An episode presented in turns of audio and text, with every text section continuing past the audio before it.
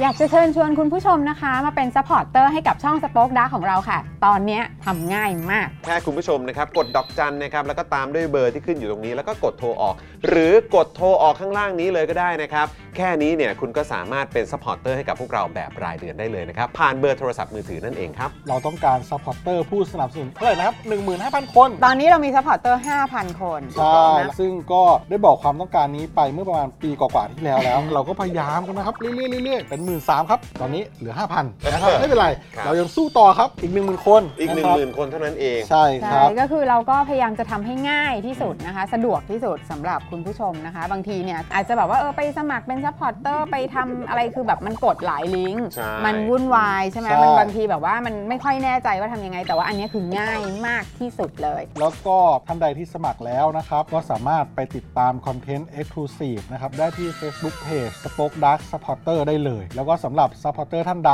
ที่เป็นผู้สนับสนุนอยู่แล้วทาง YouTube หรือ Facebook นะครับ ก็สามารถทักแชทเข้าไป บอกว่าเป็น Supporter อยู่แล้วอยากเข้ากลุ่มลับ Exclusive สำหรับผู้สนับสนุนเท่านั้นนะครับ รีบสมัคร แล้วก็รีบทักแชทกันไปได้เลยนะครับ มากันเยอะๆนะคะ อืมสมัครกันเลยครับผม อีก 1 0,000 คนจะถึงเป้าแล้ว มาสนับสนุนพวกเรากัน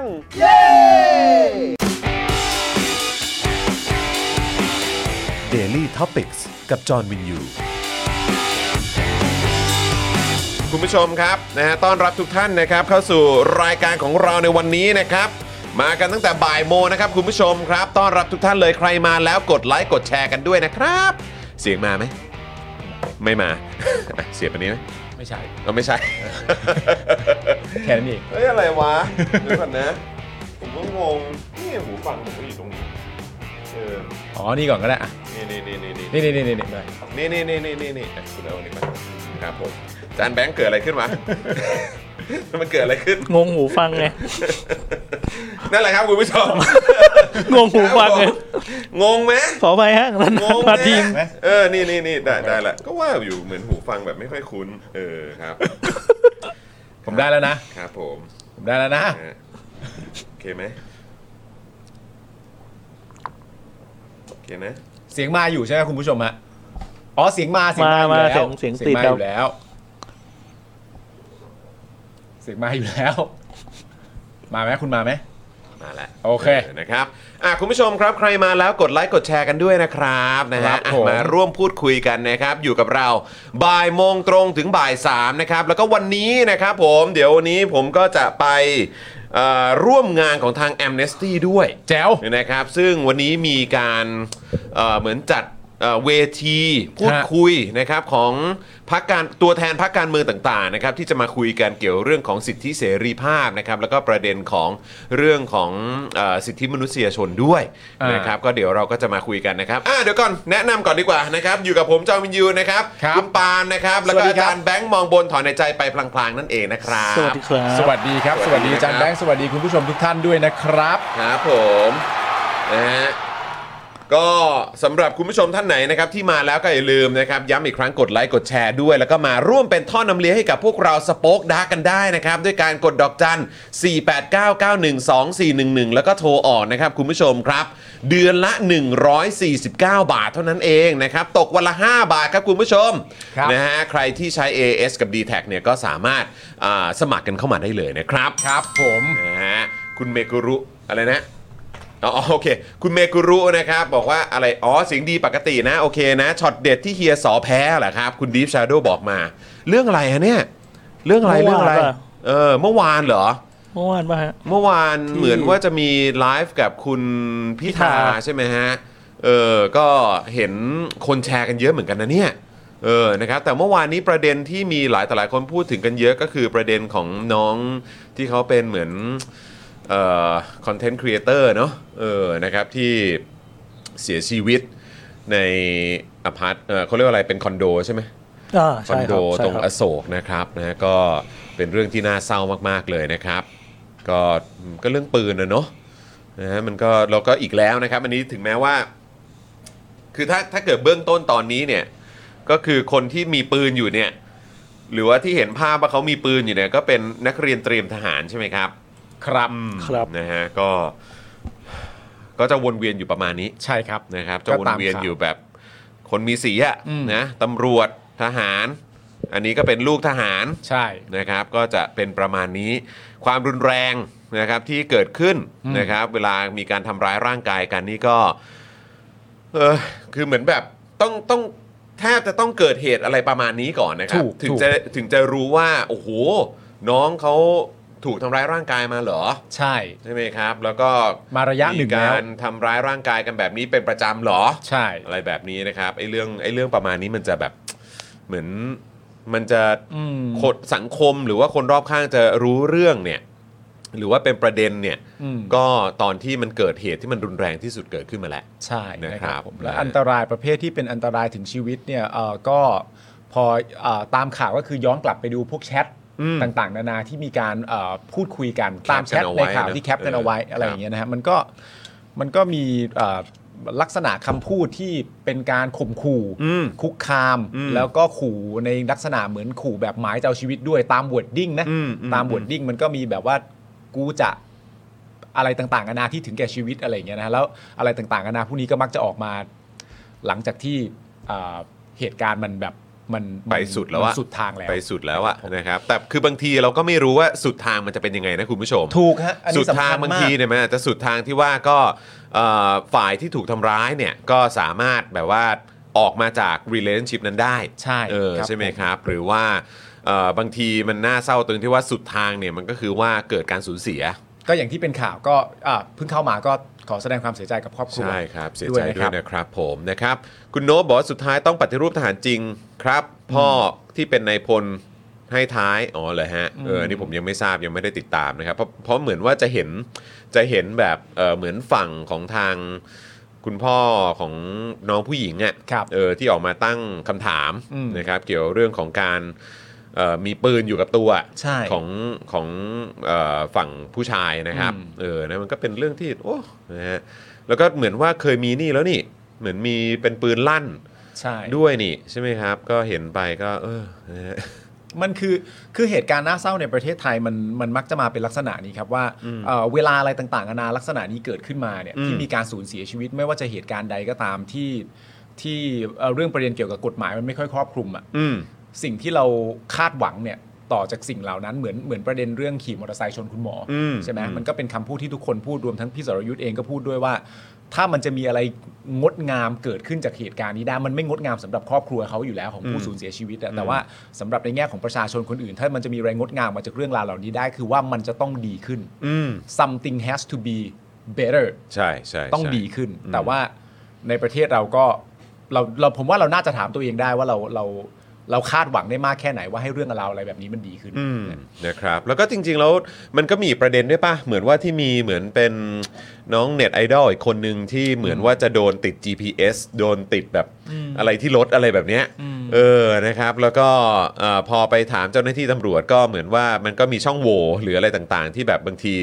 อาจจะไม่ได้เป็นประโยชน์กับกับคนที่ถูกกระทำสักเท่าไหร่นะฮะ ครับ เออมันมันไม่เป็นคุณกับ อืม เอ่อคนที่เขาต้องการความปลอดภัยในชีวิตและทรัพย์สินของตัวเอง อืม นะครับก็กลายเป็นว่าไอ้เรื่องอะไรแบบนี้นี่ก็อาจจะโดนกันได้ด้วยเหมือนกันนะครับ ใช่ นะก็อ่าผมคิดว่าไอ้ความเปลี่ยนแปลงเดี๋ยวมันก็มาแหละคุณผู้ชม ครับ นะครับเอ่อเพียงแต่ว่าไอ้เรื่องที่น่าเศร้าคือทำไมมันช้าเหลือเกิน อืม เพราะว่าอย่างวันนี้ก็คุยกับเอ่อคุณแก้ว อืม เอ่อตอนที่ทานข้าวกัน แล้วคุณแก้วก็เปิดดูเอ่อเรื่องของสถานการณ์ข่าวการเมืองอะไรต่างๆ แล้วก็เนี่ยแหละก็เอ่อคลิกไปแล้วก็ผ่านตรงเอ่อที่คุณพิธาเขาพูดกับ ครับ พี่สรยุทธ์อยู่นั่นแหละ อืม นะครับ แล้วก็จริง ๆ แล้วอ่ะสิ่งที่เอ่อหลาย ๆ อย่างที่พักก้าวไกล หรือว่าเพื่อไทยนำเสนอไม่ว่าจะเป็นเรื่องของกฎหมาย เรื่องของเศรษฐกิจ เรื่องของเอ่อเรื่องของนวัตกรรม เรื่องของระบบการเมืองแบบประชาธิปไตยที่ประชาชนมีเข้าถึงได้นู่นนั่นนี่คือแบบ อืม ทั้งหมดเหล่านี้เนี่ย อืม หลาย ๆ คนอาจจะมองว่าว้าวเป็น อืม เรื่องที่แบบว่าโอ้โหมันมันมันมันดีมันเจ๋งมากๆเลย ซึ่งซึ่งมันซึ่งมันก็เป็นอย่างนั้นจริง ๆ อืม นะฮะมันมีมันมีข้อดีแล้วก็มันมีอะไรที่ที่เป็นประโยชน์กับประชาชนจริง ๆ ถ้ามันเกิดขึ้น อืม เพียงแต่ประเด็นมันก็คือว่าจริง ๆ แล้วประเทศอื่น ๆ ทั่วโลกเนี่ย อืม มันมีประเทศที่เจริญแล้วด้วย อืม ที่เป็นประชาธิปไตยที่เป็นประเทศพัฒนาแล้ว หรือแม้กระทั่งประเทศที่กำลังพัฒนา อืม ใกล้เข้าสู่การเป็นประเทศพัฒนาแล้วเนี่ย อืม โดยส่วนใหญ่เขาก็มีกันไปหมดแล้วแหละ อืม ใช่ไหมฮะ แต่ว่าบ้านเราเนี่ยกลายเป็นว่ายังต้องหยิบเรื่องที่จริง ๆ แล้วเนี่ยมันมีมาในประเทศอื่นมันมีมาเป็น 10 20 ปี หรือว่ามีมาหลายทศวรรษแล้ว มี อะ จนกลายเป็นเรื่องปกติ ใช่บ้านเรากลายเป็นว่าต้องเหมือนแบบ เอาเรื่องนี้มานำเสนอกัน เออ ใช่แบบว่าเอามาเป็นนโยบายอ่ะ ซึ่งดี ดีแล้วครับ เพราะว่ามันต้องมีสักที ใช่ มันต้องมีได้แล้ว แต่ว่า ใช่ไหม การ ฮะ ดีสมมุติมัน อืม เกิดขึ้นจริง ๆอ่ะ ครับ สิ่งที่เราได้จากเรื่องเนี้ยมันก็สะท้อนความเป็นประเทศไทยได้พอสมควรก็คือว่า เออ เดี๋ยวเรื่องปกติจะเกิดขึ้นแล้ว เอออือฮึ มันก็สะท้อนได้เยอะนะฮะ ใช่ ว่าเราอยู่จุดไหนของ มันช้าจริงๆคุณผู้ชม มันช้าจริงๆนะครับนะฮะคุณธนาโนมบอกว่าเขาเขาชื่ออะไรนะฮะมินตันนะฮะเออใช่มินตันโดนรอบที่เท่าไหร่แล้วนะค คือ รับ ผมมาไอ้ในในประเด็นเรื่องการทำร้ายร่างกายแล้วเอ่อที่ที่ผู้ชายกระทำต่อผู้หญิงอะไรเงี้ย อืม ผมก็คือผมไปดูรายการมามารายการหนึ่งแล้วรายการที่ว่าไม่ได้เป็นรายการข่าวอาชญากรรม หรือการทำร้ายร่างกายอะไรใด ๆ ด้วยนะครับ ผมไปดูรายการที่เป็นการสัมภาษณ์ดารานักแสดงอะ อืม แล้วมันก็เป็นการสัมภาษณ์ดารานักแสดงในประเด็นแบบเอ่อเรื่องประเด็นความรักที่ผ่านมาอะไรต่างๆ เป็นรายการความรักด้วยซ้ำไป อืม โดยรวมอะไรเงี้ อื ย ม แล้วก็จะมีสุภาพสตรีหลายๆ คนที่ออกมาเล่าเรื่องเอ่ออดีตความรักของตัวเขาเอง อืมอืม แล้วเวลาที่เล่าเรื่องไปเนี่ยก็จะมีประเด็นเรื่องการทำร้ายร่างกาย อืมอืม ของผู้ชายที่ทำต่อผู้หญิงอยู่ ครับ ค่อนข้างจะในหลายเอพิโซดหลายตอน อืม แล้วประเด็นคือว่าผมก็เลยได้ไปถาม อืม สุภาพสตรีที่ผมรู้จักหลาย ๆ ต่อหลาย ๆ คน ซึ่งผมก็เซอร์ไพรส์มากว่า เยอะกว่าที่คิด อืม ที่ในอดีตเคยถูกทำร้ายร่างกายมาก่อน อืม ใช่ไหมฮะเยอะ อืม เยอะเยอะกว่าที่ผมเข้าใจ อืมอืม เอ่อเคยถูกทำร้ายร่างกายมาก่อน ไม่ใช่ปัจจุบันนะแต่ อืม เคยถูกทำแบบนั้นมาก่อนอะไรเงี้ยแล้วคำถามที่ผมสงสัยมากเวลาผมดูรายการ หรือว่าถามผู้หญิงอะไรต่างๆนานาที่เกิดขึ้นเนี่ย ผมก็มักจะตั้งคำถามเสมอว่า ในห่วงเวลานั้นน่ะ อืม บทบาทของคุณพ่อคุณแม่ของตัวผู้หญิงเอง อืม อะ อืมอืม อยู่ตรงไหนและทำอะไรบ้าง อืม ผมถามในฐานะว่าตอนเนี้ยผมเป็นพ่อคนและผมมีลูกสาว อ่าใช่ ผมก็เลยอยากรู้ว่าเวลาเรื่องราวเหล่านั้นมันเกิดขึ้นที่เราถูกทำร้ายฟิสิก l ี่ทางด้านร่างกายเนี่ย อืม ไม่ว่าจะบริเวณไหนก็ตามเนี่ย ตัวคุณพ่อคุณแม่มีบทบาทอะไรต่อเรื่องเหล่านั้นบ้าง อืม แทบจะเป็นร้อยเปอร์เซ็นต์ให้คำตอบเดียวกันก็คือว่าพ่อและแม่ไม่ทราบ ไม่รู้ไง เหมือนกันหมด อืม เกือบจะร้อยเปอร์เซ็นต์ให้คำตอบว่า พ่อกับแม่ไม่ได้มีบทบาทอะไรในเรื่องนี้ค่ะทำไมอ่ะเขารู้แล้วเขาไม่ช่วยเหรอไม่ค่ะ เขาไม่เคยรู้ลย เขาไม่รู้ เป็นแบบนี้กันหมด อืม นะครับผม อืม เพราะว่าเพราะฉะนั้นเอ่อเรื่องประเด็นในครอบครัวการสื่อสารอะไรต่างๆกันานะอันนี้ผมก็เป็นประเด็นใหญ่ด้วย เช่นเดียวกัน อืม นะครับ ใช่ครับผมนะฮะก็เอ่อเรื่องพวกนี้ก็สอดส่องกันด้วยนะครับ คุณผู้ชมนะครับเพื่อนๆนะฮะคนที่อยู่ใกล้ตัวเนี่ยนะครับคือผมก็ไม่แน่ใจนะว่ายังไงแต่ ครับ คือแบบว่าผมแค่มีความรู้สึกว่าจริง ๆเมื่อมันไปถึงจุดของการทำร้ายร่างกายกันแล้วอ่ะ อืม มันคงไม่ใช่เรื่องส่วนตัวแล้วแหละ ใช่ ในมุมผมนะ ใช่ เออผมรู้สึกว่าบางคนอาจจะมองก็ได้ว่าเฮ้ยแต่ว่ามันก็เป็นเรื่องระหว่างคนสองคน อืม นะครับแต่โดยเฉพาะถ้าเกิดว่าคือคือคือจริง ๆ หลายคนอาจจะบอกว่าเฮ้ยหรือว่าเอ่อยังไงเราเราเราจะเข้าไปยุ่งได้ขนาดไหน ถ้าเขา อืม เป็นแฟนกันเขายังไม่ได้แต่งงานกันเราพูดได้ไหมนะฮะ อืม หรือว่าถ้าเกิดว่าเขาแต่งงานกันแล้ว แต่ว่าก็มีการทำร้ายร่างกายกัน เราควรจะพูดได้หรือเปล่า อืม ผมก็มีความรู้สึกว่าถ้ามันไปสู่เส้นของการทำร้ายร่างกายแล้วอะ เออ ผมว่ายังไงมันก็ต้องก็ต้องพูดอะครับ คือเส้นของการทำร้ายร่างกาย ผมมีความรู้สึกในส่วนตัวผมเองคืออย่าไปนับคนเลยฮะอย่าไปนับว่าเป็นคนเป็นกี่คนเป็นเรื่องส่วนตัวเป็นเรื่อง ใช่ อะไร ใช่ใช่ ต่างๆนานา ใช่ ไหมการการเมื่อมีการทำร้ายร่างกายเกิดขึ้น กรอบว่าเป็นคนไหนส่วนตัวไหมภายในบ้านไหมเนี่ย ให้ตัดทิ้งไปได้เล อื ย ม เพราะว่า domestic violence มันไม่ ก็ ได้ เป็น ยู่ เรื่องที่ แล้ว ต้องพูดอยู่ ใช แล้ว ่ใช่ใช่ถูกต้องครับ คือคือเรื่องพวกนี้มันต้องพูดเหรอครับ ใช่ เออ ครับ จริง ๆนะครับ แล้วผมมาตกใจคุณผู้ชม เพราะว่าไอ้ตอนทีแรกอะที่เห็นข่าวอะผมก็จำได้ว่าเหมือนตอนนั้นก็ มันน่าผมไม่แน่ใจว่าก่อนเข้ารายการหรือเปล่า อืม อาจจะก่อนเข้ารายการมั้งเมื่อวานเนี้ยเพราะว่ามันมันเป็นช่วงเย็นๆน่ะ อืม แล้วแบบว่าข่าวสด อืม ก็รายงานว่าเหมือนแบบเนี่ยมีเหตุยิงกันเสีย อืม ชีวิตอยู่ในห้อง อืม แต่ว่าเหมือนแบบตำรวจสั่งไม่ให้ทำข่าวอะ อ่าใช่มันมีข่าว ตอน มัมี ช่วง ข่า ต้นเนี่ย มาา ตอนช่วงต้นเนี่ย อืม เหมือนแบบว่าเออแบบเหมือนอารมณ์ว่าแบบยังยังไม่ให้ห้ามให้ข่าวหรืออะไรพวกนี้นะซึ่งเราก็แบบเออแปลกเนอะปกติถ้าเป็นคดีอะไรอื่นๆเนี่ยก็คือแบบว่าข้อมูลมาแล้ว ใช่ มาหมดอ่ะ ยันชื่ออะ แล้วเรารู้เลยว่าถ้ามีเหตุการณ์อะไรประมาณนี้เนี่ย คือแบบว่าแม่งต้องเกี่ยวข้องกับผู้มีตำแหน่ง ใช่ หรืออะไรสักอย่างแน่ ๆเลย แล้วมันก็เป็นอย่างนั้นจริง แล้วว่าก็ว่าเถอะนะครับ ในความเป็นจริงก็ต้องยอมรับด้วยว่าเหตุการณ์ที่เกิดขึ้นอันเนี้ยที่มันเป็นข่าวใหญ่มากๆ แล้วเรารู้ได้ทั่วกันนะตอนนี้อะ อืม ก็คือน้องผู้หญิงมีชื่อเสียงนะครับ ๆ ใช่ เราจึงรู้ ใช่ กันเยอะเต็มไปหมดเลย ใช่ใช่ใช่นะครับเอ่อคุณพุทธิพงศ์บอกว่าอยากให้ไลฟ์ใน TikTok ด้วยครับ มันปัดไปเล่นแอปอื่น แล้วฟังไปด้วยได้ครับ โอ้ อ๋อเหรอครัแล้บวครับ ผม เนี่ย เออทิกตอกก็น่าสนใจนะ แต่เราถ้าอย่างนั้นเราต้องมีอะไรเราต้องมีเราต้องมีมือถือเครื่องไหม หรือว่ายังไง ผมก็เอ เดี๋ยว อ ก่อนนะอันนี้มันใช้ไม่ได้เหรอ ไม่รู้ว่ามันพ่วงเข้าไป Tik t o อกได้หรือเปล่าเนอะ เออ เออนะครับแต่ก็น่าสนใจนะครับคุณผู้ชมนะครับ ครับ รู้สึกมันเป็นพฤติกรรมเรียนแบบพ่อแม่ที่เห็นพ่อแม่เหมือนแบบคือทำกันในครอบครัวใช่ไหมฮะ อืม ก็เป็นไปได้ครับคุณผู้ชม ครับ อันพฤติกรรมเรียนแบบมันก็เกิดขึ้นได้จริง ๆ ถ้าแค่มีปากเสียงและไม่เข้าใจกันผมยังพอเข้าใจได้ครับ แต่ถ้าทำร้ายร่างกายกันไม่ให้ยุ่งคงไม่ได้ครับ มันคือคดีหนึ่งเลยนะครับ ครับ เออใช่มันก็มันก็เป็นอย่างนั้นจริง ๆ ครับ คุณ 901F บอกว่าต้องเอาค่านิยมเก่าออกไปครับ เรื่องผัวเมียอย่ามายุ่ง ถ้าเห็นหรือสงสัยควรแจ้งได้ ถึงแม้จะเป็นผัวเมียแต่ก็เป็นมนุษย์นะ เออนะครับ คำพูดติดปากไง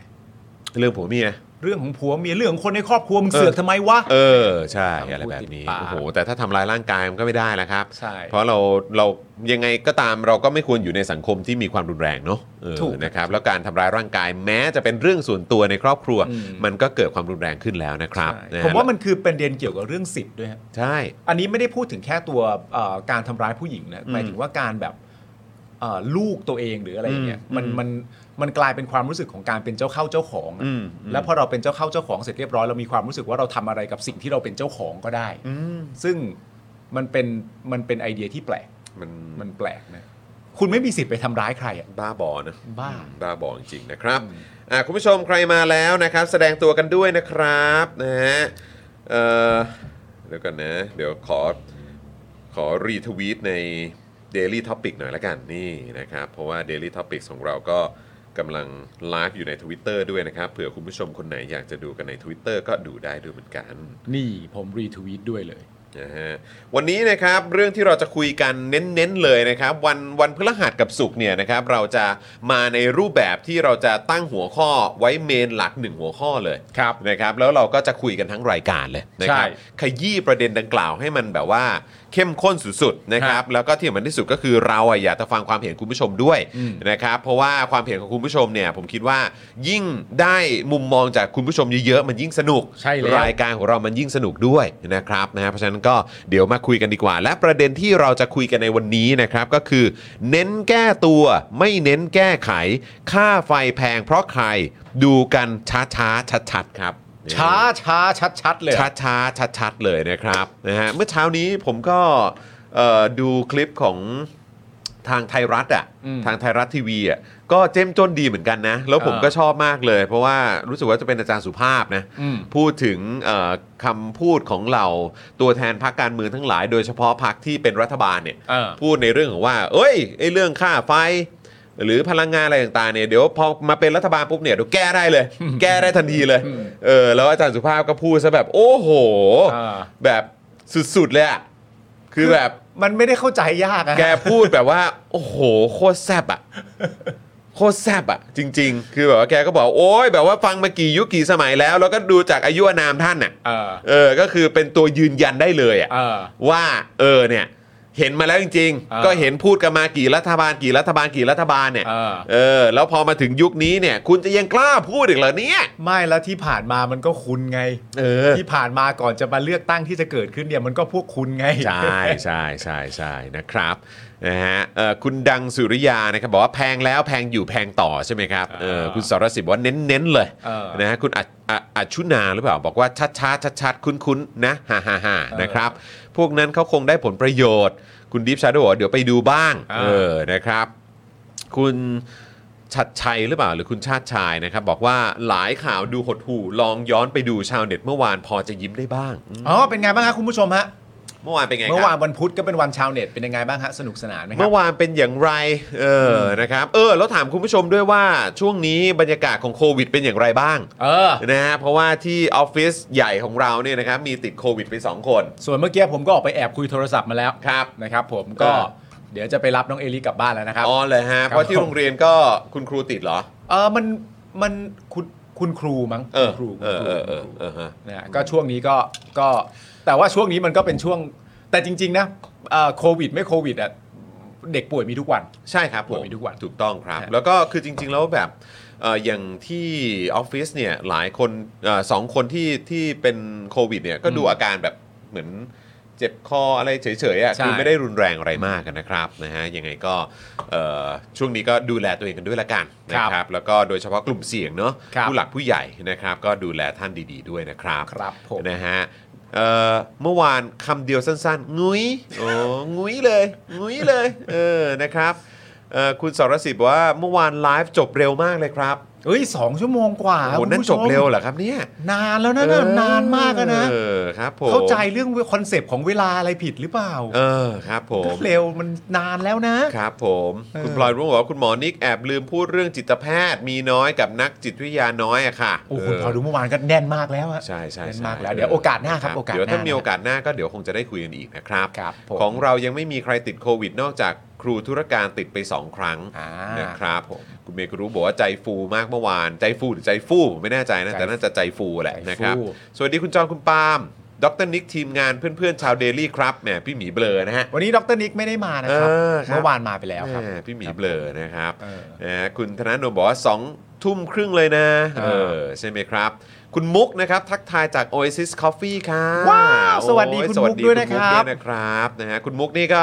เอ่อเราคุยกันหลังไม่อยู่นะครับ ว่าคุณมุกจะมีโอกาสมาได้อีกเมื่อไหร่ ใช่ นะครับเพราะว่าพยายามดูคิวให้ตรงกันอยู่นะครับ ก็กำลังเวิร์กอยู่นะ อ่าน นะครับคุณผู้ชมช่วยกันแสดงให้คุณมุกเห็นด้วยนะ ว่าเราอยากให้คุณมุกมาร่วมรายการของเราด้วย ใช่ คอมเมนต์กันเข้ามาหน่อย ใช่ เออนะจะได้รู้รู้ๆกันว่าแบบนี้เห็นไหมแฟนๆเขาอยากเจอ เมื่อวานมีคุณ รับ ผู้ชมไปคอมเมนต์ในทวิตเตอร์ผม เออ ว่ารบกวนคุณปาล์มลองแกล้งๆป่วยดูได้ไหมครับ อ่ะ เผื่อจะเป็นแบบเออเป็นเป็นคุณมุกกับดรนิกจัดรายการ Daily Topic ด้วยกัน โอ้ ส โห งคน ครับ แบบนี้คือจะให้จะให้ผมป่วยด้วยเลยไหม เออ เออ ยัง โอ้โห ไงนะ ดูสิ นะครับ นะพี่หมีเบลอบอกว่ายังไม่มีใครติดครับ แต่อาการมากันหลาย ๆ คนละเออนะครับ ผม คุณเมย์ก็รู้บอกว่าเน็ตไอดอลของเรา คุณแพมบอกว่าดีครับพี่จอมพี่ปาล์มบ้านผมยังไม่มีใครติดแต่ระแวง เพราะข่าวสลิมในไลน์ครับ อ๋อครับผม เลยฮะขอคุณมุกชาวเน็ตหรือมีช่วงประจำค่ะนี่ อ่า คุณจูนบอกมา ได้ได้ได้ได้ คุณศิวะบอกว่ามาครับคุณมุกนี่ อ่าคุณมุก นะ บ รั วกหนึ่ง อ่า คือคุณมุกอาจจะได้จะอ่าณงานที่มันกำลังเข้มข้นอยู่นะตอนนี้เนี่ย เออ คุณมุก เออ จะได้ช่วงเวลาโดยปกติประมาณเย็น เออ ๆแต่ว่าตอนนี้ก็กำลังแบบตำตาก ำลังกำลังเวิร์กอยู่กำลังเวิร์กอยู่ แล้วก็ฝากคุณผู้ชมด้วยนะครับ เรื่องนี้ก็ยังเป็นเรื่องที่เราก็สอบถามความเห็นคุณผู้ชมอยู่นะครับ เพราะว่า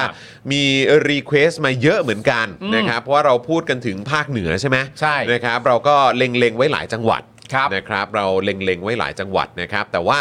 เอ่อยอมรับว่าหลังไม้เนี่ย อืม หลังไม้นะครับที่ทักมาทั้งในเอ่อหลังไม้ในรายการนะครับ แล้วก็หลังไม้ในเอ่อในโซเชียลมีเดียของพวกเราเนี่ย ครับ ก็หลาย ๆ ท่านก็แสดงความคิดเห็นเข้ามาว่าถ้าเกิดจะมาภาคเหนือเนี่ย อ่า แวะมาเชียงใหม่ไหม ใช่ เออนะครับเพราะว่าอ่าหลายคนเนี่ยก็พร้อมที่จะมาออกจออา หรือว่ามาร่วมพูดคุย อ่า ในรายการ Daily Topic สัญจรของเราด้วย ไม่ออกก็ได้แต่คุยได้ อ่าใช่ แต่ยังไงมาหากันมาคุยกันมาถ่ายรูปด้วยกันแน่นอน ใช่อะไร เพ แบ ราะว่า บนี้ เพราะเพราะฉะนั้นซึ่งประเด็นเชียงใหม่เนี่ยเข้ามาเยอะ ครับ คือตอนนี้ก็เลยอยากจะซาวเสียงกับคุณผู้ชมก่อนเลยว่า อืม เอ่อเชียงใหม่แสดงตัวหน่อยได้ไหมฮะ เออ ขั้นต้นก่อน ใช่ เชียงใหม่แสดงตัวหน่อยได้ไหมครับ แล้วถ้าเกิดสมมุติเราไปไม่วันจันทร์ก็อังคารอะไรแบบเนี้ยช่วงประมาณ5โมง5โมงครึ่ง ครับ ไปจนถึงสักหกโมงหกโมงครึ่งทุ่มหนึงเนี่ย ฮะ เออคุณสะดวกมาแจมในรายการไหม ถูกต้อง อะไรแบบนี้นะครับนะถ้าเกิดว่าสะดวกนะ อ่า เออนะครับนะก็อันนี้ต้องถามด้วยหรือว่าใครที่อยู่ภาคเหนือแล้วก็บอกว่าเฮ้ย แต่ถ้าเป็นวันจันทร์อังคารนะ ช่วง ฮะ เวลารายการเนี่ยแล้วถ้าเกิดพวกคุณมานะ ได้เลยนะ ได้ ได้เลยนะ พวกเราพวกเราแบบพร้อมที่จะไปแจมในรายการของคุณ ใช่ แต่ว่าอยู่จังหวัดนั้นอยู่จังหวัดนี้ก็แสดงตัวเข้ามาได้นะครับ ครับผม เออนะฮะ นี่มชสมัครดีครับ คุณกิตตนัทนะ คุณกิตนัทเชียงใหม่นะครับเนี่ยเห็นหลายท่านแสดงตัวอยู่เหมือนกัน แล้วสะดวกมาร่วมแจมในรายการไหม สะดวกไหมครับ หรือว่าจะใช้เอ่อเป็นเขาเรียกว่าแบบเดียวกับคุณแม่ก็ได้นะ อ่า ที่นครศรีธรรมราชก็คือคุยกันหลังกล้องก็ได้นะ เอางี้ก่อนสะดวกมาเจอกันไหม สะดวกมาเจอกันหรือเปล่า อ่า อะไรแบบนี้นะครับ ในช่วงเวลารายการนะครับ ครับ คุณผู้ชม ผซึ่งเราก็ไลฟ์กันก็น่าจะในเมืองแน่นอนนั่นแหละ ใช่ ใครสะดวกมา ใช่ ในเมืองเวลาประมาณ5้าโมงเย็นไม่วันจันทร์ก็วันอังคารเนี่ย ครับ เออลองลองซาวเสียงเข้ามาหน่อย ส่งเสียงเข้ามาหน่อย ใช่ใช่ใช่ นะครับ ใช่นะครับนะก็นั่นแหละคืออยากจะเช็คดูว่าจะมากันได้หรือเปล่า อ่าน นะครับหรือว่าถ้าเกิดว่าเอออยู่นะ แต่ว่าอาจจะไปกันไม่ได้เนี่ย อืม นะครับแล้ว แล้วแล้วท้ายที่สุดเนี่ยอาจจะไม่ได้สะดวกมากันเนี่ยเราก็จะได้ดู alternative อื่น ถูกต้อง นะครับนะก็คือว่าอาจจะไม่ใช่ที่เชียงใหม่นะครับอาจจะเป็นจังหวัดอื่น ๆ ในภาคเหนือก็ได้ ถูกต้อง นะครับพอดีด้วยความที่ได้ฟีดแบ็กมาจากเชียงใหม่เยอะนะครับก็เลยต้องถามกันตรงนี้เลยนะครับ ครับ เผื่อว่าจะไปเจอกันนะครับมีหลายคนก็บอกว่าอยู่เชียงรายนะ อ่า เออ นะครับ ลูกสาวพี่ก็อยู่มอชอคุณ EQ บอกมานะครับ สะดวก มีคนบอกให้ไป มากเลยครับ มอชอนะครับ คุณเซนนะครับซูเปอร์แชทมา 20 บาท ขอบพระคุณมากนะครับ ครับผมขอบคุณครับ ขอบคุณครับ นะฮะ คุณตัวเล็กถามว่ามาไต้หวันไหมคะนอกสถานที่ดี นะครับ อยากไปมากนะ อยากไปเมือกั ไต้หวันนี่เป็นที่หนึ่งที่ผมยังไม่ได้ไปสักที ใช่ นะครับ แต่เนี่ยภายในไม่ภายในปี 2 ปีเนี้ยต้องไปให้ได้แล้ว อ่า นะครับ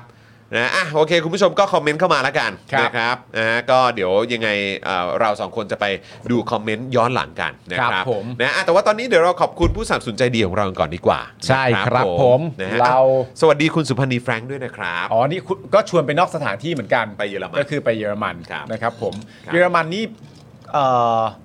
ขับรถไปนี่นานไหมวะ โอ้โหครับผม ว่านาน่าจะทำรายการได้สักซีซั่นหนึ่งอะทำรายการได้สักซีซั่นหนึ่งแหละ อันนี้รายการท่องเที่ยวหรือเปล่าเนี่ย ไม่ 20 มึงไม่นั่ง episode เรือไปเลยเหรอเออครับ ไม่ครูซไปเลยแล้ว Cruise เออ อุ้ยครูซ ฮะ อ้อมไกลเลย อ้อมไกลมากครับนะฮะต้องรอให้เขาขุดคอคอดกะก่อนไหมฮะ อ่ะลองดูเดี๋ยวลองดู ครับ ลองดู ผม ลองดูนะฮะ เออ นั่ง นะครับ ครูซไปเยอรมัน ครับ โอ้คุณซับใจสามว่าเชิงใหม่อากาศดีครับ ดีที่ผมยังไม่ตายครับ ฮะโอ้ โอ้ ย โห อย่างนี้เลยเหรอ ใช่ แปลว่ามันรุนแรงมากใช่ไหม ครับ เออนะครับ แต่ยังไงต้องไป ถ้าเกิดว่า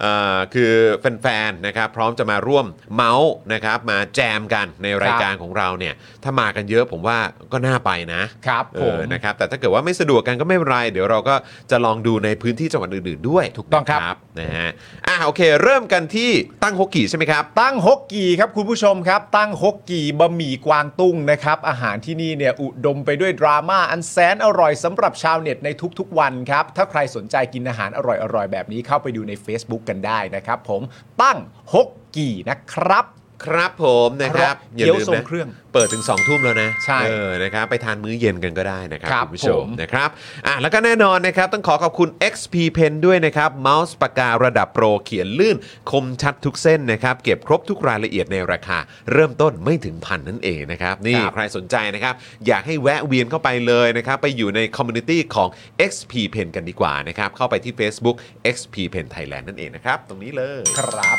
ผม ครับผม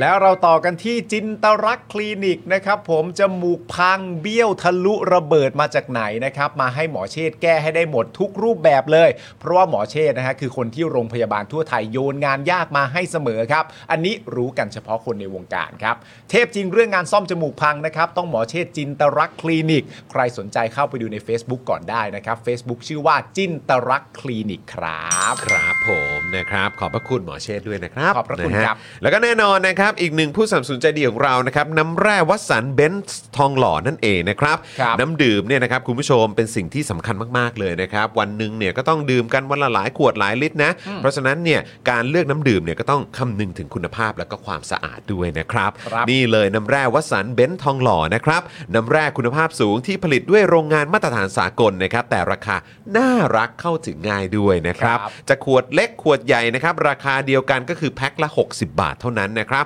เมื่อสั่ง 10 แพ็คนะครับส่งฟรีในกรุงเทพและปริมณฑลด้วยนะครับ ครับ ใครสนใจโทรไปเลยที่เบอร์ 0909714888 นั่นเองนะครับหรือว่า แอดไลน์ไปก็ได้นะครับแอดวัสันเบนซ์นั่นเองนะครับขอบคุณมาก ๆ เลยนะครับ ขอบคุณครับ อย่าลืมไปสั่งกันไปสั่งกันนะครับ ครับผม นะฮะแล้วก็ฝากคุณผู้ชมด้วยนะครับสำหรับคอร์สแก้ปัญหานะครับของพ่อหมอนั่นเอง แก้ปัญหาอะไร ฮะ ตอนนี้ค่าแอดอะไรต่างๆเนี่ยมันแพงเหลือเกินนะครับการจะเข้าถึง reach นะครับไปถึง target group ของคุณเนี่ยก็โอ้ยช่วงนี้มันแย่เหลือเกิน ต้องซื้อแอดกันต้องซื้อการยิงแอดกันด้วย ต้องใช้เงินกันเยอะนะครับพ่อหมอเลยมาพร้อมกับวิธีลดค่าโฆษณา แล้วก็ขยายฐานลูกค้าของคุณนะครับด้วยการเพิ่ม organic reach นั่นเองนะครับ ครับ คอร์สนี้เนี่ยมาลงเรียนกับพ่อหมอได้เลย ใช้เวลาแค่ 30 นาทีเท่านั้นเรียนผ่านคลิปเลยครับ ไม่ต้องเสียเวลานาน แล้วก็มีเอกสารการเรียนการสอนอีก 11 หน้าเป็น PDF ไฟล์ให้คุณสามารถเปิดอ่านได้ตลอดเวลาด้วยนะครับ ครับ ราคาค่าคอร์สนี้นะครับ 2,999 บาทนะครับ ทักแชทไปเลยนี่นะฮะที่ Facebook นะครับคอร์สแก้ปัญหาของพ่อหมอนะครับ หรือโทรไปที่เบอร์ด้านล่างนี้นี่เห็นไหม0 8 5 8 2 7 5 9 1 8 นั่นเองนะครับ ครับ ผมไป นะฮะ ตามกันได้นะฮะคุณผู้ชมครับ นะฮะอ่ะโอเคครับคุณผู้ชมนะฮะใครมาแล้วย้ำอีกครั้งนะครับช่วยกดไลค์กดแชร์กันด้วยนะครับ แล้วก็ฝากคุณผู้ชมนี่จริง ๆ นี่เราต้องมีเวลาให้คุณผู้ชมเนี่ย ใช่ ได้เอ่อออกไปกดเบอร์นะ ด ถู อก กต้ จั อน ง 489 912 411 แล้วก็โทรออกด้านล่างนี้นะครับ ครับ เราต้องมีเวลาให้คุณผู้ชมได้ไปกดโทรกัน ครับ นี่นะฮะ ใครที่อยากจะมาเป็นท่อน้ำเลี้ยงให้กับสป็อคดักทีวีเจาะข่าวตื้น ซึ่งเดี๋ยวเจะเอาพรุ่งนี้เช้านะครับ แล้วก็ Daily Topics ที่เจอกันทุกวันจันทร์ถึงศุกร์ด้วย ครับ นะครับ คุณผู้ชมก็สามารถนี่เลยนะครับ มาเป็นท่อน้ำเลี้ยงให้กับพวกเราด้วยการอ่าผูกไว้กับค่าโทรศัพท์รายเดือนของเครือข่าย AS กับ d t แทนั่นเองนะครับอ่ะถ้าเกิด ครับ คุณผู้ชมพร้อมแล้วนะครับ ไปกดโทรกันก่อนได้เลยนะ เดี๋ยวเราจะรอคุณผู้ชมสักหนึ่งนาทีนะครับ เชิญครับ เชิญครับ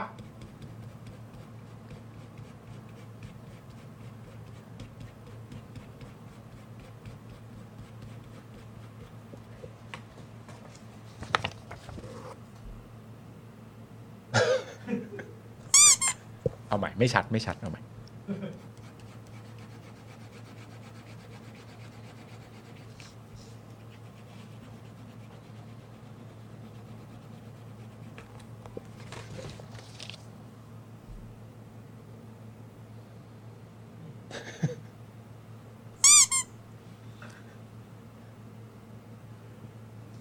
ไม่ชัด ไม่ชัด ไม่ชัด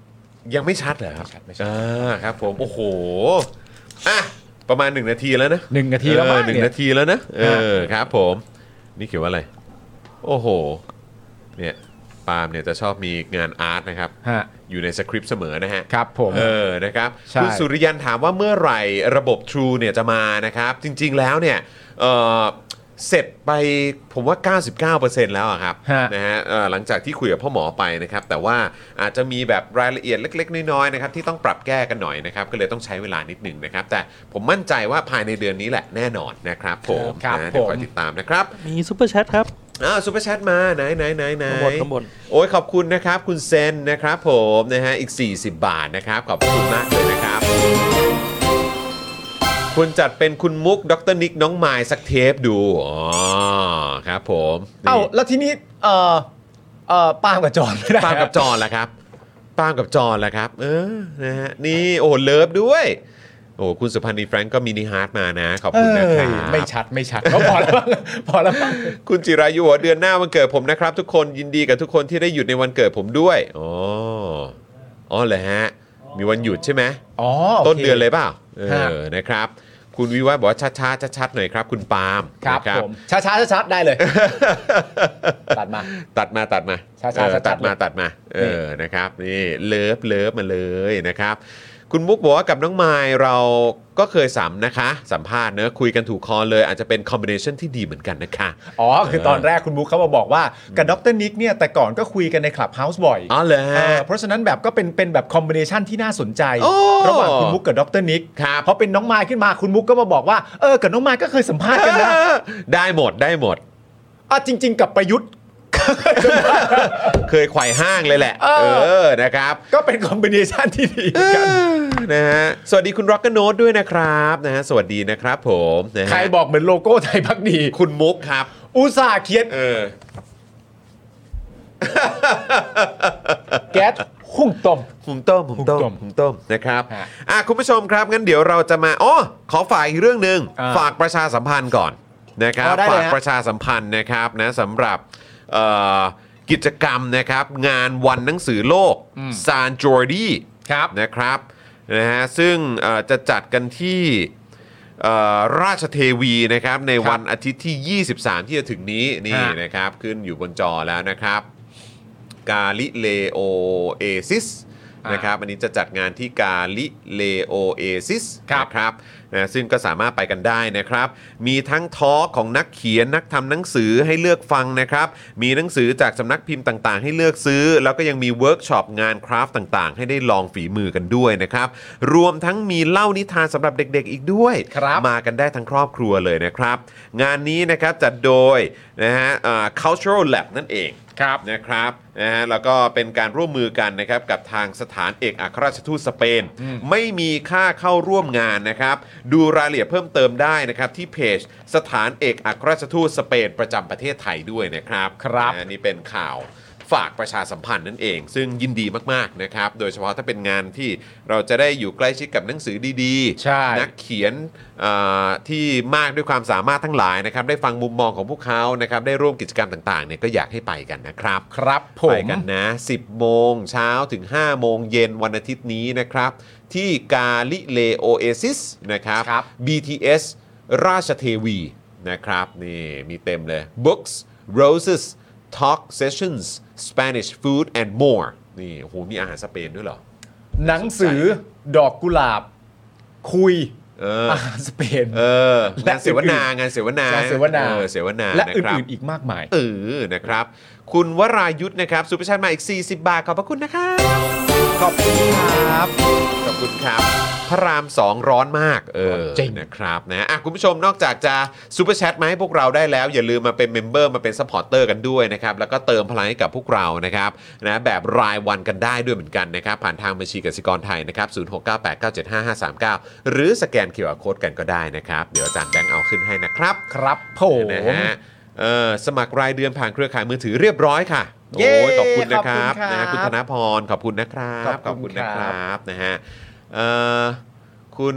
โทนี่บอกว่าเปลี่ยนโลโก้ก็ดีนะครับ หน้าหมอวรงค์ลอยมาเลย อ๋อ อันไหนฮะ ทำไมอ่ะ อ่ะอันเมื่อกี้ใช่ไหมฮะพอเป็นพอเป็นอย่างนี้ใช่ไหมอ๋อ มันเป็นเส้นๆไงมันเป็นเส้นๆมันเป็นเหมือนคาดๆไง เหรอ นะฮะมันเหมือนแบบในตอนที่แบบห้อยห้อยคอนกหวีดอะเออเป็น ไอ้ย ฟิล ไม่ นั้น โล ปะ โลโก้เขามีหัวใจตรงกลางเปล่า คุณคุณ ใช่ มันเป็นหัวใจแล้วก็เป็นเหมือน เป็นหัแบบวใจไง เป็นธงชาติคาดอยู่อะ อ๋อเหรอเหรอ เออ ไม่ไม่ได้ ป็นาง ดูรายละเอียด เออ เป็นฟิลนั้นนะครับ อ๋อ โอ้โห ครับครับ มันเตะตามากครับ อยู่แบบเวลารถติดอยู่บนท้องถนน ใช่ใช่ใช่ใช่ใช่ ใช่ไหมแม่งแบใช่บพางเต็มหน้าเราเลยอ่ะ ก็ก็ ต้ แส อง ด ใช้ ง คำว่าพางเลยฮะ ถึงกับ ก็ ฝาก แสดงก็ต้อ ครั ง บ ชื่นช ผม ม ว่าเขาทำได้ดีนะฮะ ครับผม เตะตาเราข เตะ นาด ตา นี้ ครับผม นะ นะฮะคุณจิรายุบอกว่าสวัสดีครับ แวะมาอู้งานยามบ่ายครับ โอ้ แต่ว่า ยิ ส น วัส ดี ดี มา ครั กๆบเลยนะครับ ฝากพี่ปาล์มเก็บคีย์บอร์ดด้วยครับอันไหนฮะ คีย์บอร์ดส้มนะครับ คีย์บอร์ด ที่น ส้มเหรอฮะ ทำร้ายดรนิกนะฮะ อ๋อด้านห ลังเหรอครับ ไอคีย์บอร์ดชั่ว โอ้ย ขอโทษ เออ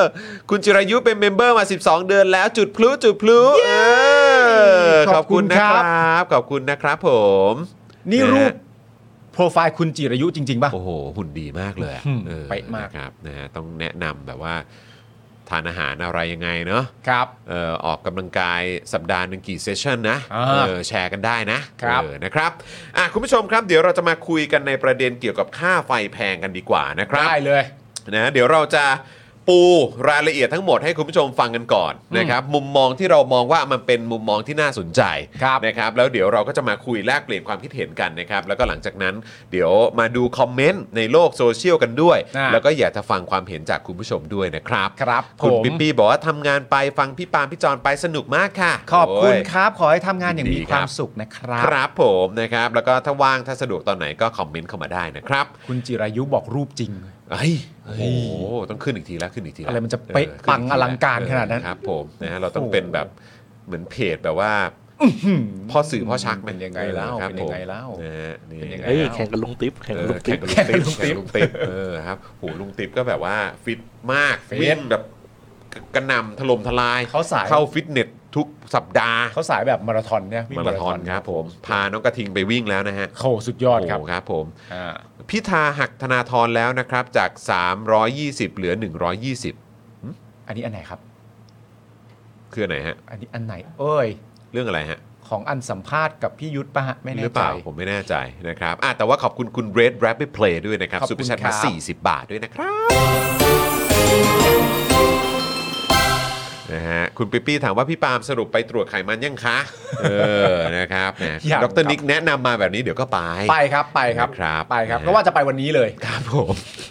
คุณจูนบอกว่าไม่เชื่อว่ารูปจริงค่ะ ขอภาพชัดกว่านี้ค่ะ รูปจริงก็เขาบอกว่ารูปจริงคุณ รูป จู ริง น ไงเออ รูปจริงก็ต้องรูปจริงแล้วทีเนี้ย อ๋อครับ คุณเมกรู้บอกว่าหักค่าแรงหาเสียง อ๋ออ อ โอเค ครับผม ครับผมเอ่อโทษฐานหาเสียงให้เพื่อไทยไง อ๋อ อ โอเคครับผม อ๋อครับ อ๋อ คุณธนาธรชอบพูดชื่อพักผิดใช่ไหมฮะเออครับผมก็ต้องก็ต้องโดนหักต้องต้องโดนหักกันบ้างใช่ไหมฮะออ เขา ครับผม เขาพูดผิดเอาคอนเทนต์ฮะ เออแล้วอีกอย่างเขาก็เป็นพันธมิตรกัน เออ ใช่ไหมเออนะเป็นพักฝั่งประชาธิปไตยเหมือนกัน ใช่ เออ เพราะ เขาเป็นพันธมิตรเหรอ เป็น ไม่ใช่ไม่ใช่คนละอัน เออเนี่ยเห็นไหมไอ้คำว่าพันธมิตรแม่งเลยดูแย่ไปเลย เอ จ อ ริงๆเออนะครับ ทำได้ฮะ เหมือนไอ้คำว่ารักชาติอะไรอย่างเงี้ยแม่งก็ เออ ดูแย่คนดีแม่งก็ดูแย่ไปเลย ใช่ เออคบจริง ๆ ผมดูออก ฮะ คือคุณธนาธรเนี่ยเขาเห็นว่าว่าตอนที่เขาทำหน้าเขินแล้วคนชอบ ครับ เขาก็เลยแกล้งพูดผิด อ่า จะได้มีโมเมนต์ทำหน้าเขิน อ๋อมีโมเมนต์ทำหน้าเขิน ใช่ ด้วย เออครับผม พูดเองเขินเองนักเลงพอ เออมันต้องอย่างนั้น จริงๆ นะครับ คุณแพมบอกว่าวันนี้โคราช 40 องศานะครับ โอ้โห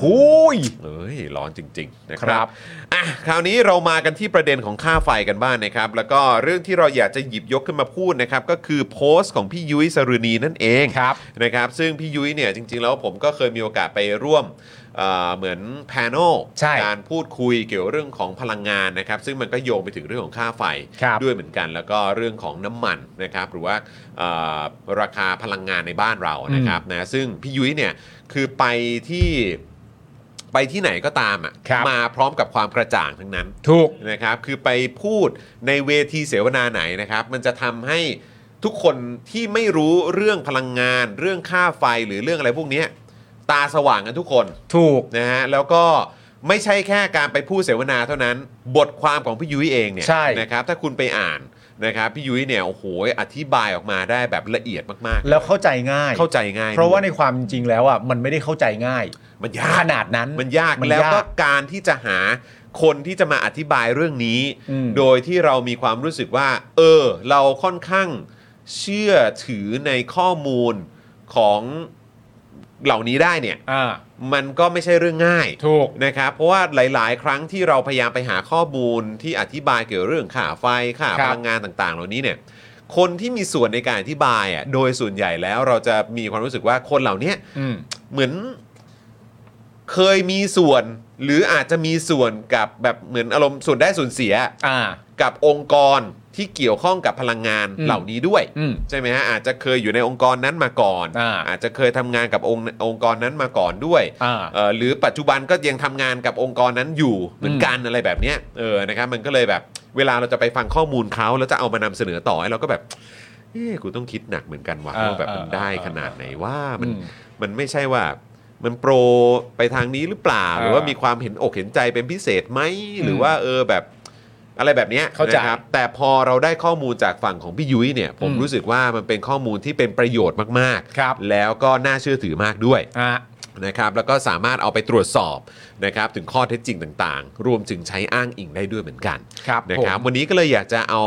เอ่อข้อสังเกต ใช่ นะครับนะที่เอ่อพี่ยุ้ยเนี่ยนะครับ เออ เขาได้เขียนออกมานะครับ ใช่ เป็นข้อข้อๆเนี่ยนะครับ อืม มาเล่าให้คุณผู้ชมฟัง ครับ มาแชร์ให้คุณผู้ชมฟังกัน อ่า นะครับ แล้วเดี๋ยวเราย้อนกลับมาดูสถานการณ์ที่มันเกิดขึ้นกับพวกเราและคุณผู้ชมด้วยนะครับ แล้วก็ไปดูคอมเมนต์ในโลกออนไลน์กันหน่อยดีกว่า ว่าเขา ใช่ เจออะไรกันบ้าง อ่า แล้วเดี๋ยวเรามาแสดงความเห็นกัน ใช่ครับผม นะครับ เพราะฉะนั้นเราเริ่มแบบนี้ดีกว่านะครับ ครับ ก่อนนี่นี่คืออันที่พี่ยุ้ยเขียน ไปที่ Facebook นะครับของพี่ยุ้ย อ่า ได้เลยนะครับ ใช่ พี่ยุ้ยสรุณีนั่นเองนะครับ ใช่ครับผมแต่ว่าก่อนจะไปถึงอันที่พี่ยุ้ยเขียนเนี่ยเรามาดูจุดเริ่มต้นกันหน่อย อ่ะ คือ ใช่ ประเด็นเรื่องค่าไฟแพงอะไรต่างๆนานาเนี่ยมันก็เป็นเรื่องที่แชร์กันในในทวิตเตอร์ ครับ หรือในโซเชียลต่างๆ มาสักพักหนึ่งแล้ว ครับ อ่ามันเกิดจากความเอ่อไม่ถี่ถ้วนเกิดจากการขอโทษของทางภาครัฐอะไรต่างๆ เกิดจากค่าไฟที่เอ่อมาจากบ้านที่ไม่มีผู้ใช้ อืม หรืออะไรต่างๆนานาเหล่านี้ประเด็นค่าไฟก็เลยถูกพูดถึงสูงมากในแง่ของประมาณว่าอะไรอะไรๆก็แพง อืม ใช่ไหมครับ แล้วพอประเด็นเรื่องค่าไฟมันพูดกันเยอะแยะมากมายนั่นนู่นนี่ เป้าที่มันต้องเล็งไปโดยตรงก็คือผู้ที่เป็นรัฐบาลอยู่ณตอนนี้หรือในช่วงที่ผ่านมา มันเป็นเรื่องชัดเจนแบบนั้นอยู่แล้ว พอเรื่องมันมุ่งตรงไปแบบนั้นเสร็จเรียบร้อยแล้วเนี่ยมันก็มีการดีเบตบนเวทีอะไรต่างๆนานาเรื่องมันก็มาเกิดตรงนี้ ตรงนี้ฮะ มันมาเกิดตรงที่ว่าคุณหิมาลัยผิวพันธ์ ครับ นะครับผมซึ่งคุณหิมาลัยผิวพันธ์เนี่ยเขาเป็นผู้ประสานงานพักรวมไทยสร้างชาติพักรวมไทยสร้างชาติมีแคนดิเดตนายกเป็นใครนะ ชื่ออะไรนะ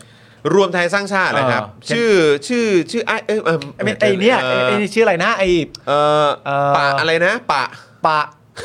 ปะชาดาเออใช่ปะชาดาใช่ ปะยุทธ์เนี่ย ประยุทธ์ ประยุทธ์จันทร์โอชานายกนะครับ ที่ตั้งต้นมาก็มาจากการทำรัฐประหารเมื่อปี 57 นั่นแหละค อ่า รับ คนนี้แหละคนนี้แหละคนนี้แหละ ฮ ถูกต้อง ลา ถู ก กต้อ มาง จนถึงปี 62 อะไรก็ว่ากันไป อ่า เครับ ถูกต้องส่วน ปี คุ นี้ ณ จะเอาต่อค อ่า รับผม ก็อยากได้ส่วน รอบนี้ คุณ เอาอีก หิมาลัยผิวพันธ์เนี่ยเขาเป็นผู้ประสานงานพักรวมไทยสร้างชาติ ซึ่งมีแคนดิเดตนายกเหมือนที่คุณจรว่าเมื่อสักครู่นี้เนี่ย ครับ คนเนี้ยคือเขาได้โพสต์ Facebook คุณผู้ชม ครับ เนี่ยอันเนี้ย นะฮะ นะคุณผู้ชมเขาได้โพสต์ Facebook อัน ด็ นี้ อกเตอร์ ครับ นะฮะด็อกเตอร์ฮิ ด็ ป อก มา เตอร์ ไลยนะฮะ โดยสรุปเนี่ยนะครับเขาก็ต้องการจะทำความเข้าใจกับประชาชน ว่ารัฐบาลของคุณยิ่งลักษณ์เนี่ยนะครับอนุมัติซื้อไฟจากบริษัทกอล์ฟ กอล์ฟนะฮะ เป็นไง การออกเสียงของผม กอล์ฟ กอล์ฟ เออ นะครับ นะครับ ผม 5,000 เมกะวัตต์ เป็นเวลาถึง 10 ปี ส่งผลให้การสำรองไฟฟ้าล้นเกินความจำเป็น เป็นต้นเหตุทำให้ค่าไฟแพง และเรื่องนี้เนี่ยนะฮะ ไม่เกี่ยวกับประยุทธ์ ไม่เกี่ยวนะ จริง ๆ มันยาวคุณผู้ชม ครับผม แต่โดยรวมอ่ะเขา ครับ ก็พยายามจะสื่อสารแบบนี้ นอก ครับ เหนือจากนั้นก็เป็นในแง่ของข้อมูล ครับ ข้อมูลที่ว่าเนี่ยก็มีการเพิ่มเติมว่าอ้าวทำไมคอสชอยู่มาตั้งนานแล้วไม่ไประงับสัญญาล่ะเขาก็มีคำตอบว่าอ้ามันได้มีคำพิพากษาอะไรต่างๆนานากันอะไรก็ว่ากันไปนะครับผมซึ่งในประเด็นนี้เนี่ยนะครับมันก็เลยเป็นที่มาของพี่ยุ้ยเนี่ยนะฮะก็ระบุนะครับว่าสำหรับคนที่หลงเชื่อว่าค่าไฟวันนี้แพงเพราะเมื่อ 9 ปีที่แล้วคอสชพยายามสู้คดีกับกอล์ฟเนี่ยนะครับกอล์ฟเนี่ยนะฮะ ชนะประมูล IPP ครั้งที่ 3 5,000 เมกะวัตต์ แต่แพ้ศาลสั่งไม่ให้แก้ไขหรือยกเลิกสัญญาตลอดไปเนี่ยนะครับ พี่ยุ้ยเขาก็แจงมาประมาณสักกี่ประเด็นนะ 7 หรือ 8 นะแปด เก้า ใช่ไหม เก้าเลย เก้าเลยใช่ไหม เก้าเลย เออเก้าครับเก้า เลย ครับ เก้าเล อย อนะครับ เดี๋ยวเราช่วยกันข้อทีหนึ่1 คุณจรซัดก่อนเลย ได้เลยครับนะฮะก็อย่างที่บอกไปนะครับว่าเดี๋ยวย้ำอีกครั้งว่าพี่ยุ้ยบอกว่าอะไรนะครับเพราะว่าเอ่อตัวหิมาลัยผิวพันธ์นะครับบอกว่ารัฐบาลยิ่งลักษณ์อนุมัติซื้อไฟจากบริษัทกอล์ฟ5,000 เมกะวัตต์เป็นเวลาถึง 10 ปี อ่า ส่งผลทำให้การสำรองไฟฟ้าล้นเกินความจำเป็น เป็นต้นเหตุทำค่าไฟแพง ครับ และเรื่องนี้ไม่เกี่ยวกับประยุทธ์นะครับ ไม่เกี่ยวกับ พี่ยุ้ยสรุณีนะครับ ระบุว่าสำหรับคนที่หลงเชื่อว่าค่าไฟวันนี้มันแพง เพราะเมื่อ 9 ปี 9 ปีที่แล้วคอสช พยายามสู้คดีกรณีกอล์ฟชนะประมูล IPP ครั้งที่ 3 5,000 เมกะวัตต์แล้วแต่แพ้ศาลสั่งไม่ให้แก้ไขหรือยกเลิกสัญญาตลอดไป เออ 1. มาข้อแรกครับ ข้อที่1ฮะ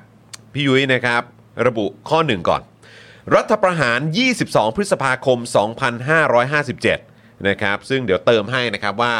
อ่าคนที่นำทำรัฐประหารก็คือประยุทธ์จันทร์โอชา ใช่ครับ ที่เป็นแคนดิเดตของพรรครวมไทยสร้างชาติตอนนี้นะครับ ซึ่งก็เป็นพักที่คุณหิมาลัยผิวพันธ์เนี่ยเป็นผู้ประสานงานอยู่ ครับ นะครับ นะฮะรัฐประหาร 22 พฤษภา 57 ที่น่าสนใจคือ เพียง 4 วันหลังจากรัฐประหาร ครับ ในบรรดานักธุรกิจที่คณะรักษาความสงบแห่งชาติคอสช เรียกตัวมาปรับทัศนคติ มีชื่อสารัตน์รัตนาวดี เจ้าของกลุ่มบริษัทกอล์ฟรวมอยู่ในนั้นด้วย ครับ นะครับโอ้โหถูกเรียกไปปรับทัศนคติแล้วเนี่ย เอ่อจริง ๆ ไปกันหลายคนนะ แต่ว่าหนึ่งในนั้นก็คือคุณสารัตน์ด้วยเนี่ยแหละ ครับ นะครับ สองครับ ต่อมาคอสช ใช้อำนาจเผด็จการ อืม แต่งตั้งคณะกรรมการติดตาม และตรวจสอบการใช้จ่ายงบประมาณภาครัฐ หรือคอตอรอขึ้นมานะครับ ครับ ในวันที่ 3 มิถุนายน 57 หลังรัฐประหารนะ อืม ตามคำสั่งคอสช ฉบับที่ 45 ทับ 2557 ครั นี่ บ ระบุฉบับให้ด้วย อ่า และต่อมาตั้งคอตอรอชุดทหารเป็นใหญ่ ครับ นะครับชุดนี้ก็คือน่าจะมีทหารเป็นหลักกันแหละ โดยคำสั่งคอสช ฉบับที่ 122ทับ2557 ครับ ลงวันที่ 30 กันยายน 57 อีกทั้งในระหว่างนี้พลเอกประยุทธ์จันทร์โอชา ก็ได้ออกคำสั่งคอสช ฉบับที่ 54ทับ2557 แต่งตั้งตัวเองในฐานะหัวหน้าคอสช ครับ อืม ให้ไปเป็นประธานคณะกรรมการนโยบายพลังงานแห่งชาติ แต่งตั้งตัวเองไปเป็นหัวหน้า ตั้งตัวเองครับไปเป็นประธานกพชอ่ะ อืม และออกประกาศคอสช ฉบับที่ 95ทับ2557 ปลดเลขาธิการสำนักงานคณะกรรมการกำกับกิจการพลังงานกกพ และแต่งตั้งคณะกรรมการกกกพ ใหม่ทั้งชุดครับ ครับผม อันนี้คือ 2 ข้อไปแล้วนะครับ แต่ที่นอกเรื่องก่อนนะ ครับ 3 มิถุนา57ยึดอำนาจ 22 พฤษภา57 ถูกไหม ครับ 3มิถุนา57 เนี่ย คำสั่งคสชเนี่ยออกฉบับที่ 45 แล้วนะฮะ ครับผม คือคุณผู้ชมคิดดูสิว่าไอ้คำสั่งคอสชแม่งมีเยอะแยะมากมายขนาดไหนอะ แล้วผมว่าเราน่าจะใช้จากประสบการณ์เนอะ เออ ที่เราอยู่กับเอ่อเผด็จการมาเนี่ย อืม ก็บอกได้เลยว่าผมคิดว่าคำสั่งคอสชจำนวนมากเลยแหละ อืม นะครับ ไม่รู้ว่าสัดส่วนใหญ่ไหม อืม น่าจะเป็นน่าจะไม่ได้เป็นประโยชน์กับประชาชนส่วนรวมอะ อืมอืมอืมอืมอืมอืม ซึ่งผมคิดว่าเมื่อประเทศไทยกลับสู่เส้นทางประชาธิปไตยจริง ๆ นะครับ ไม่ใช่อีประชาธิปไตยเกินครึ่งใบอะไรอะไรเกินเต็มใบอะไรของ ใบครึ่ง ใบ แล้ว ครึ่งอะไรที่แบบมีไอ้ตัวไหนก็ไม่รู้ออกมาพ่น ลั่นๆ น้ำลา แพร่ ย มๆไป นะครับ ฮะ นะฮะก็คือถ้ากลับสู่ความเป็นประชาธิปไตยไอ้เรื่องต่างๆ เหล่านี้เนี่ยจะต้องถูกเอามาเปิดโปง ใช่ ชำระล้างกันหน่อยนะครับ ครับ เอามาให้ดูกันหน่อยครับว่าคำสั่งแต่ละคำสั่งของคอสชเนี่ยนะครับ มันเป็นประโยชน์กับใคร เป็นประโยชน์กับประชาชนจริงหรือเปล่า มีมีใครกลุ่มใดกลุ่มหนึ่งได้ประโยชน์เป็นพิเศษหรือเปล่า ครับ นะครับ ต้องมาดูกันครับ เพราะ อืม น่าจะมีเยอะมากครับ ใช่ครับ มาข้อ 3 บ้างครับ เรียกได้ว่าแทบจะทันทีหลังรัฐประหารครับคอสชก็เข้าครอบงำองคาพยพทั้งหมดที่เกี่ยวข้องกับการวางแผนพลังงานของประเทศ ไม่เว้นแม้แต่ ไม่เว้นแม้กระทั่งกกพ ซึ่งเป็น regulator หรือหน่วยงานกำกับดูแลกิจการพลังงานครับ อ่าน คอสชก็เข้าไปครอบงำครับ ใช่ ครอบงำยังไงนะฮะ เพราะว่าหลังจากเข้าไปในตำแหน่งเสร็จเรียบร้อยแล้วเนี่ย ก็อย่างที่บอกไปในข้อ 2 ก็คือ แต่งตั้งคณะกรรมการกกพใหม่ทั้งชุดไงฮะ อืม แต่งตั้งนะฮะ ใช่ แต่งตั้งก็อำนาจกูไง แล้วตัวเองเนี่ยก็ตั้งตัวเองเนี่ย อ่า ในฐานะหัวหน้าคอสช ไปเป็นประธานคณะกรรมการนโยบายพลังงานแห่งชาติ ใช่ หรือกพชด้วย ถูกต้อง อันนี้เราพยายามจะไล่ไปให้เห็นว่ามันมันแฟร์ไหม ครับ หรือมันเมคเซน s ์ไหมกับ ครับ การที่ตั้งแต่ตอนจุดเริ่มต้นที่เข้ามาแล้วก็เข้าไปยุ่งอะไรต่างๆนานา ทัน เหล่า ที นี้ เลย แต่พอสุดท้ายมาถึงปีนี้กำลังจะเข้าสู่การเลือกตั้งสามารถย้อนกลับไปแล้วไปบอกว่า ก็ยุคยิ่งรักษณ์อ่ะ ม ก็ลองฟังกันดูนะฮะ ข้อ 4 ครับ ภายหลังจากที่คอสช ตั้งคอตรอแล้วเนี่ยนะครับ หรือว่าคณะกรรมการติดตามและตรวจสอบการใช้จ่ายงบประมาณภาครัฐนะครับ ครับ สหภาพรัฐวิสาหกิจกฟผครับ อืม ก็ไปร้องเรียนต่อคอตร ว่าการประมูล IPP รอบที่ 3 ที่กอล์ฟเนี่ยชนะประมูลรายเดียวกวาดเรียบ 5,000 เมกะวัตต์เนี่ย ครับ ไม่โปร่งใสและไม่เป็นธรรมกับผู้ร่วมประมูลรายอื่น อืม คอตร กกพ และกระทรวงพลังงาน จึงได้มีการตรวจสอบข้อเท็จจริง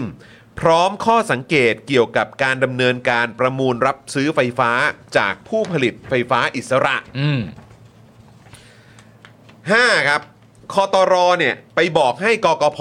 ที่คอสชเนี่ยแต่งตั้งใหม่ทั้งชุดเลยนะครับ ครับ ตรวจสอบการประมูลโรงไฟฟ้า IPP เจ้าปัญหา อืม เรื่องที่เกิดขึ้นหลังจากนั้นจะเรียกว่ามหากาบก็ไม่เกินจริง ครับผม ดังข้อสรุปอย่างชัดเจนในการอภิปรายไม่ไว้วางใจของสสเบญจาแสงจันทร์ของพรรคก้าวไกล ครับ เมื่อเดือนกุมภาพันธ์64 ที่ผ่านมา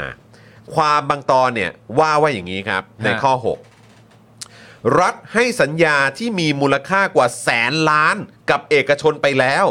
แต่รัฐเองกลับยังต้องมาลงทุนอีกเกือบ 6,000 ล้าน อืม โดยผลักภาระค่าก่อสร้างสายตรง เออโทษทีฮะโดยผลักภาระค่าก่อสร้างสายส่ง อืม ให้แก่ประชาชน โดยผู้ชนะการประมูลไม่ต้องรับภาระแม้แต่บาทเดียวครับ ครับ ดังนั้นคอตรจึงมีมติให้กกพ และกระทรวงพลังงานทำการเจรจากับกลุ่มบริษัทกอล์ฟและทุนญี่ปุ่น อืม เพื่อยกเลิกสัญญาโรงไฟฟ้าที่ชนะการประมูล 1 โครงการ หนึ่งโครงการนะ หนึ่งโครงการครับ อืม และแก้ไขข้อความบางส่วนในสัญญา แต่การเจรจาก็กลับไม่เป็นผลครับ โอ้โห นี่ขนาดเอาภาครัฐไปคุย โอ้โหนี่คือแบบก็ไปไปคุยกันไปเจรจา ไปเจรจา ใช้ กัน คำว่าเจรจาแล้วกัน เออ นะครับ และที่ต้องการจะยกเลิกสัญญาโรงไฟฟ้าที่ชนะการประมูลเนี่ยหนึ่งนะฮะ อืม หนึ่งโครงการนะ อืม ก็ไม่เป็นผลอีกอะ โหนี่คือไปคุยนะไปคุยดีๆนะเนี่ย เออ นะครับ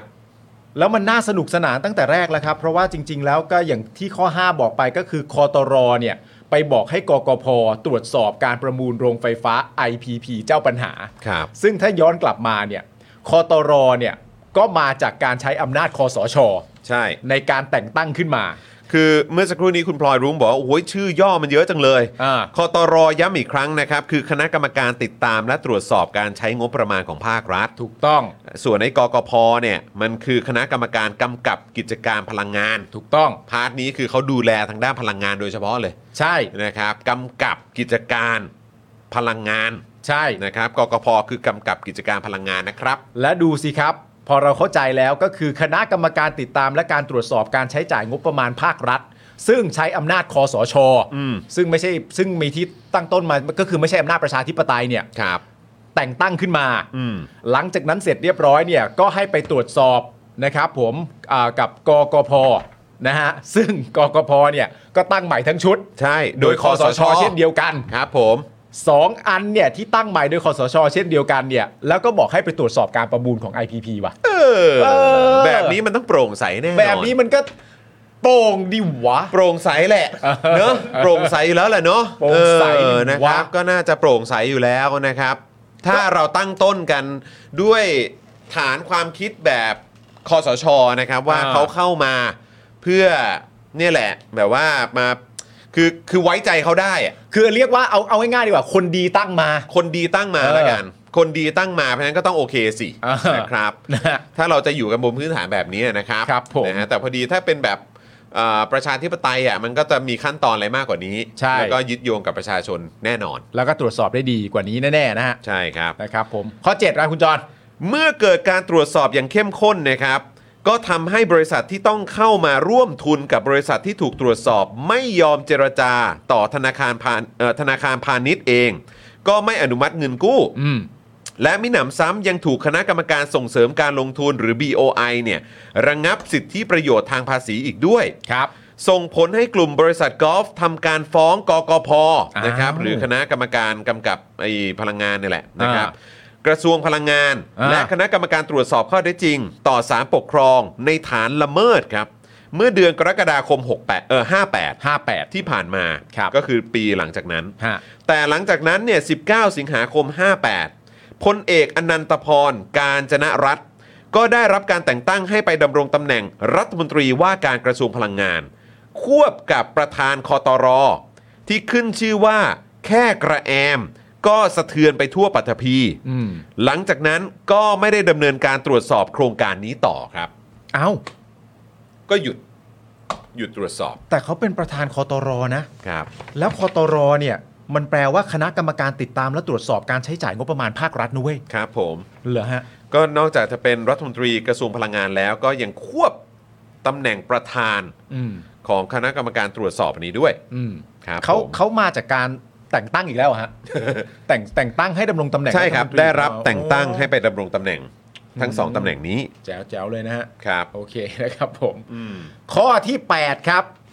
ทั้งนี้นะครับในระหว่างที่การตรวจสอบและการต่อสู้คดียังเป็นไปอย่างเข้มข้นนะครับ จู่ๆครับ ประยุทธ์จันทร์โอชาเนี่ยนะครับ ก็มีคำสั่งฟ้าผ่าครับที่ 4 ทับ 2559 ลงวันที่ 17 ตุลาคม 2559 ให้เปลี่ยนตัวประธานคอตรออกกลางอากาศครับ ก่อนที่อีกไม่ถึง 2 เดือนต่อมานะครับ ก็จะมีคำสั่งแบบฟ้าผ่าอีกฉบับ คือคำสั่งหัวหน้าคอสช ที่ 70 ทับ 2559 ให้ยุบคอตรทิ้งไปเลย ให้ยุบคอตรทิ้งไปเลยครับ ในระหว่างที่กำลังตรวจสอบกันอย่างเข้มข้นเนี่ยนะฮะกำลังต่อสู้คดีกันอย่างเข้มข้นเนี่ยประยุทธ์นะฮะคำสั่งหัวหน้าคอสชนะฮะยุบคอตรทิ้งไปเลยนะฮะโดยอ้างเหตุผลเพียงแค่ว่าซ้ำซ้อนครับ และมีหน่วยงานอื่นที่มีหน้าที่คล้ายกันอยู่แล้ว แต่ในความเป็นจริง ไม่มีหน่วยงานอื่นที่มีหน้าที่คล้ายกันกับคอตรเนี่ยตามที่พลเอกประยุทธ์อ้างมา รับเอาคดีที่เกี่ยวพันถึงผลประโยชน์ของชาติกว่าแสนล้าน ไปดำเนินการตรวจสอบต่อ อืม ไม่มีเลย ก็บอกว่าซ้ำซ้อนใช่ไหมล่ะ ครับ ซ้ำซ้อนแปลว่ามันต้องมีหน่วยงานอื่นที่แตะต้องหรือทำเรื่องนี้อยู่แล้ว ครับ ก็จึงบอกว่าคอตรซ้ำซ้อนไม่ต้องมีคอตรแล้ว อืม แต่สุดท้ายหน่วยงานอื่นที่ว่าซ้ำซ้อน ไม่มีใครดำเนินงานเรื่องนี้ฮะ ครับ เฮ้ย ซึ่งทั้งหมดนี้นะคุณผู้ชมสามารถ เออ ไปอ่านเพิ่มเติมได้นะครับ นะครับ อ่ามาจากบทความมหากาบกินรวบโรงไฟฟ้า ครับ นะครับผม อื ก็ อัน ไป นี้ก็ทาง The Momentum นะครับสามารถไปหาอ่านได้นะครับ โอ้ยคุณธนนนท์อย่าคอมเมนต์ให้มันชัดขนาดนั้นสิครับ เอ้าไ โอ้ย เจ้มจนมาก เจ้มจนมาก เออนะครับเฮ้ยเดี๋ยวผมมาแป๊บนึง เชิญ ไม่ ฮะ ไหวละเดี๋ยวอยากคุยยาวๆ โอเค นะครับ โอเคโอเคโอเคเชิญเชิญเชิญเชิญเชิญนะฮะโอเค คอมเมนต์ก่อนแป๊บนึง ดูคอมเมนต์ดูคอมเมนต์ก่อน คุณผู้ชม นี่มันบ้าพอเลยนะ แล้วประเด็นคืออะไรรู้ไหมอาจารย์แบงค์ตั้งแต่แรกเนี่ยคอตรที่ว่าเนี่ย เออ ก็ถูกตั้งโดยคอสชนะ หลังจากยึดอำนาจโดยไม่นาน ก็ตั้งมาเฮ้ยมาตรวจสอบเงิน ตรวจสอบเงินของภาครัฐกันหน่อย เป็นงบประมาณใช้จ่ายใช่ไหมหลังจากนั้นเนี่ยตัวกกพเนี่ยก็แต่งตั้งคณะกรรมการใหม่ทั้งชุดนะครับผมแต่งตั้งมาเสร็จเรียบร้อยเอาคอตรที่ว่าที่ตัวเองแต่งตั้งกับกกพที่แต่งตั้งใหม่ทั้งชุดเนี่ย เออ ไปตรวจสอบประมูลโรงไฟฟ้า IPP ที่มีปัญหาอยู่ แค่เนี้ย เราก็รู้สึกสบายใจแล้วนะฮะในขั้นตอนต้น หลังจากนั้นเสร็จเรียบร้อยเนี่ยปัญหาก็เกิดการฟ้องร้องอะไรต่างๆนานากันมากมาย ในขณะที่กำลังฟ้องร้องอยู่ประยุทธ์คนเดียวกัน ที่เป็นคนตั้งคอตรขึ้นมา แล้วก็ทำให้กกพเกิดชุดใหม่ทั้งชุดเนี่ยก็ยุบคอตรแม่งไปเลย ไม่ต้องมีแล้ว ตรวจสอบเสร็จแล้วไง ตรวจสอบไม่ยังอยู่ในคดี ยังต่อสู้คดีกันอยู่ ยุบแม่งเลยนะฮะยุบแม่งปั๊บไปเสร็จเรียบร้อยปุ๊บการต่อสู้คดีที่ว่าให้เหตุผลว่าซ้ำซ้อน แต่มันซ้ำซ้อนตรงไหนซ้ำซ้อนแปลว่ามีหน่วยงานต้องต่อสู้ต่อ แต่ไม่มีหน่วยงานไหนทำเรื่องนี้ต่อ เห็นไหมแค่เนี้ยเราก็ สบายแล้ว ไปเอาคอมเมนต์คุณธนาโนนท์ขึ้นอีกทีซิทันแบงค์ อ่าฮะเออ เอา เดี๋ยวเดี๋ยวเดี๋ยวแป๊บนึง เอาคอมเมนต์คุณธนาโนนท์ขึ้นอีกทีที่ผมชอบมากเลยผมว่ามันอธิบายความได้ดีอ่ะ อันนี้เหรอ ไม่ใช่ไม่ใช่อีกอันนึงอ่ะ อันบนใช่ไหม อัน อัน บน นี้ใช่ไหม เออ อันบน เกี่ยวกับ อ่าอันเนี้ยอันเนี้ยอ่า เกี่ยวกับเกี่ยวกับยานอวกาศใช่ไหม อ่าเกี่ยวกับยานอวกาศ เรือเรือเรือเรือ เกี่ยวกับเรือเนี่ยแม่หาไม่เจอจริงๆไอ้เรือเนี่ยหาแล้วหาอีกก็หาไม่เจอ เรือมันเรือมันอยู่สูงไง เออไปอยู่สูง ไอชิปหาย เออนะฮะคุณกล้าเลยว่าเอาข่าวอะไรมาอ่านกันวะฟังแล้วงงบ้าเด้อเออครับผม ตัวย่อมันเยอะใช่ไหมฮะ ฮะใช่ไหมฮะเออแต่เนี่ยแหละครับคือ ผมก็รู้สึกว่าจริง ๆ มันก็ดีนะ ที่เขาก็ออกมาเคลมอะไรแบบเนี้ยอย่างหน้าตาเฉย อ่า เพราะว่าผมเชื่อมั่นว่ามีคนนะฮะที่เขารู้ข้อมูลเป็นอย่างดี ใช่ แล้วก็รอจังหวะอยู่ครับเพราะว่าบางทีเนี่ยมันอาจจะเป็นเรื่องที่แบบเข้าใจยากซับซ้อน เออ หรือว่าอะไรต่างๆ เหล่านี้เนี่ย เออ เออเขาก็ต้องแบบว่ารอจังหวะไงพอสังคมแบบว่าเริ่มตื่นตัวเรื่องนี้ปุ๊บ ดีเลย ฮะ เปิดประเด็นขึ้นมาเดี๋ยวกูใส่ให้นะครับ ซึ่งพี่ยุ้ยเนี่ยคือจริง ๆ แล้วเมื่อกี้ที่เราบอกไปจริง ๆ แล้วมีประมาณ 12 ข้อนะครับ ใช่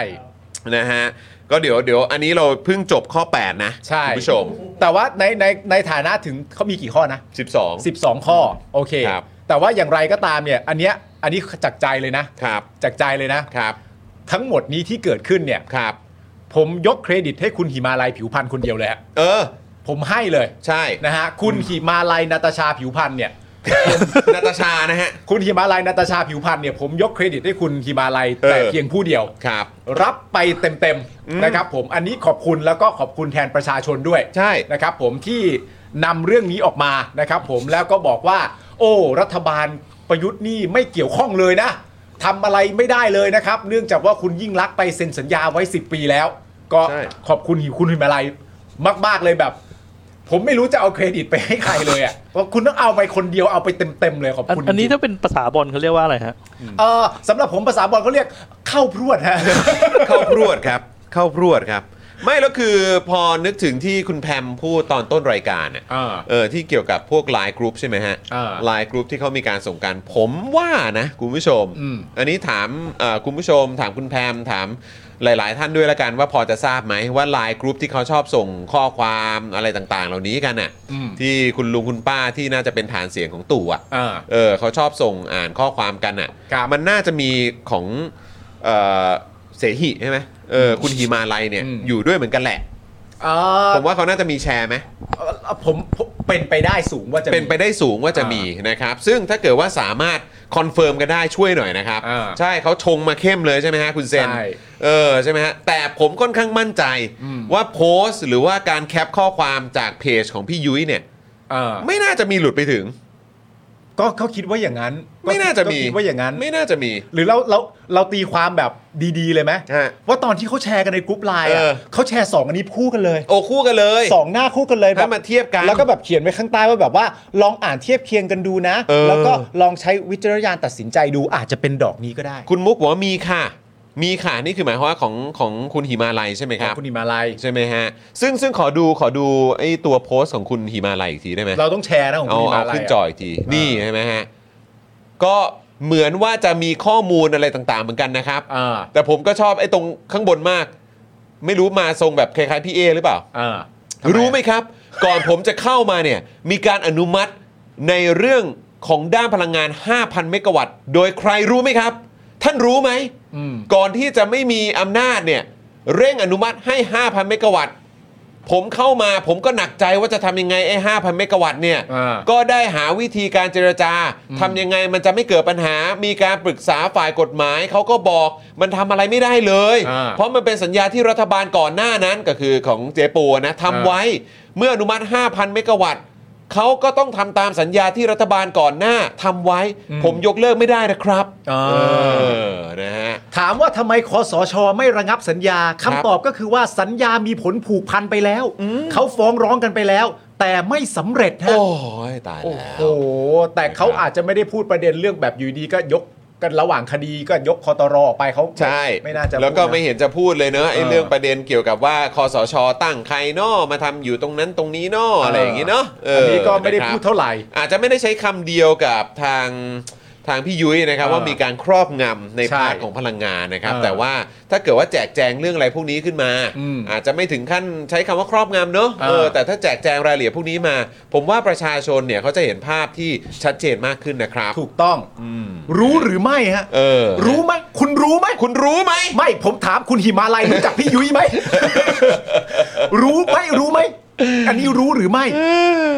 นะฮะ เอ๊ะอันนี้ผมสงสัยว่า ครับ เขาใช้ม .44 ไม่ได้เหรอฮะ ก็ผมก็ไม่เข้าใจเหมือนกันเพราะกำลังจะพูดถึงกรณีของเหมืองทองอัคราเหมือนกัน อ่า ก็ตอนนั้นเนี่ยก็มีประเด็นของแบบรู้สึกว่าหุยมันไม่ได้มันต้องทำทันที ใช่ เออ มันเป็นเรื่องเร่งด่วน ประชาชนเขาอยู่อย่างนี้ไม่ได้ นั่นน่ะสิครับ หรือว่าเรื่องอันนี้เนี่ยมันไม่ใช่เรื่องเร่งด่วนหรือเปล่า เออ ใช่ไหมฮะเพิ่งจะมาเห็นผลกันตอนนี้หรือเปล่าอะไรอย่าง ผม นี้นะครับตอนนั้นมองว่าไม่ใช่เรื่องเร่งด่วนหรือเปล่าผมก็ไม่แน่ใจนะครับ คุณหิมาลายคือคนเดียวกันกับที่บอกนั่นใช่ไหมว่าเอ่อการที่แบบว่าพอมีเคสอะไรต่างๆกันานาแล้วไปออกสื่อแล้วงานจะเดินเร็วกว่า แล้วเขาบอกว่าเนี่ยการที่ออกสื่อแล้วงานเดินเร็วกว่าเป็น คือผลงาน ผลของ ใช่ คนเดียวกัน คนนี้ ใช่ไหม ครับ อ๋อรู้ไหมคุณรู้ไหม กูรู้แล้วแหละ คุณรู้ไหม กูรู้แล้ว คุณผู้ชมรู้ยัง รู้แล้วฮะว่าคนนี้นี่เอง รู้แล้วรู้แล้วรู้แล้ว เออครับผม รู้แล้วรู้แล้ว นั่นแหละครับ รู้แล้วก็ดีฮะ อ่ะ รู้ นะครับ รู้หมือไร่ รู้มือไร่นะครับ อ่ะมาข้อ 9 บ้างดีกว่า อ่าก็ก็เก่า นะฮะ จากแต่ว่าอันเนี้ยมันเป็นเป็นคำพูดของพี่ยุ้ยเลยนะ ข้อความของพี่ยุ้ย ข้อความ นะครับ พี่ยุ้ อันยนะ นี้คือเราเอามาอ่านให้ฟังต่อนะครับคุณผู้ชม จากนี้ขอขยายต่อจากบทความเพื่อ แสบจริงๆจากนี้ขอขยายต่อจากบทความเพื่อยังมีใครเชื่อ I.O. อีก ครับ นะผม ใครเนาะ อ่าข้อ 9 ครับ ข้อ 9 นะคุณผู้ชมฮะเวลาอ่านคำตัดสินศาลนะครับ ต้องอ่านให้ละเอียด ให้เข้าใจว่าศาลสั่งอะไร เพราะศาลไม่มีอำนาจสั่งแบบเหมาโหลเหมารวมเกินเลยเหตุแห่งคดี คดี 5,000 เมกะวัตต์ที่สู้กันถึงศาลปกครองสูงสุดนั้น หลักๆเนี่ยนะครับกอล์ฟเนี่ยนะฮะ มีคำเออขอให้ศาลมีคำสั่งห้ามผู้ถูกฟ้องคดีดำเนินการตรวจสอบ หรือนำผลการตรวจสอบการประมูล โครงการ IPP ที่ไม่ชอบด้วยกฎหมายนั้นไปใช้หรืออ้างอิง อืม มีอันนี้อยู่ด้วยนะครัคบรับ คุณผู้ชมครับ สุดซึ่งสุดท้ายครับเมื่อปลายปี 2564 ศาลปกครองสูงสุดนะครับ ก็พิพากษาให้กระทรวงพลังงาน ยกเลิกหนังสือของกระทรวงพลังงานที่มีถึงสำนักงานคณะกรรมการ BOI ให้อ่าในการให้การชะลอการสนับสนุน การส่งเสริมการลงทุนโครงการของผู้ฟ้องคดี และให้กระทรวงพลังงานแจ้งสำนักคณะกรรมการ BOI ทราบภายใน 7 วัน นับตั้งแต่มีคำพิพากษา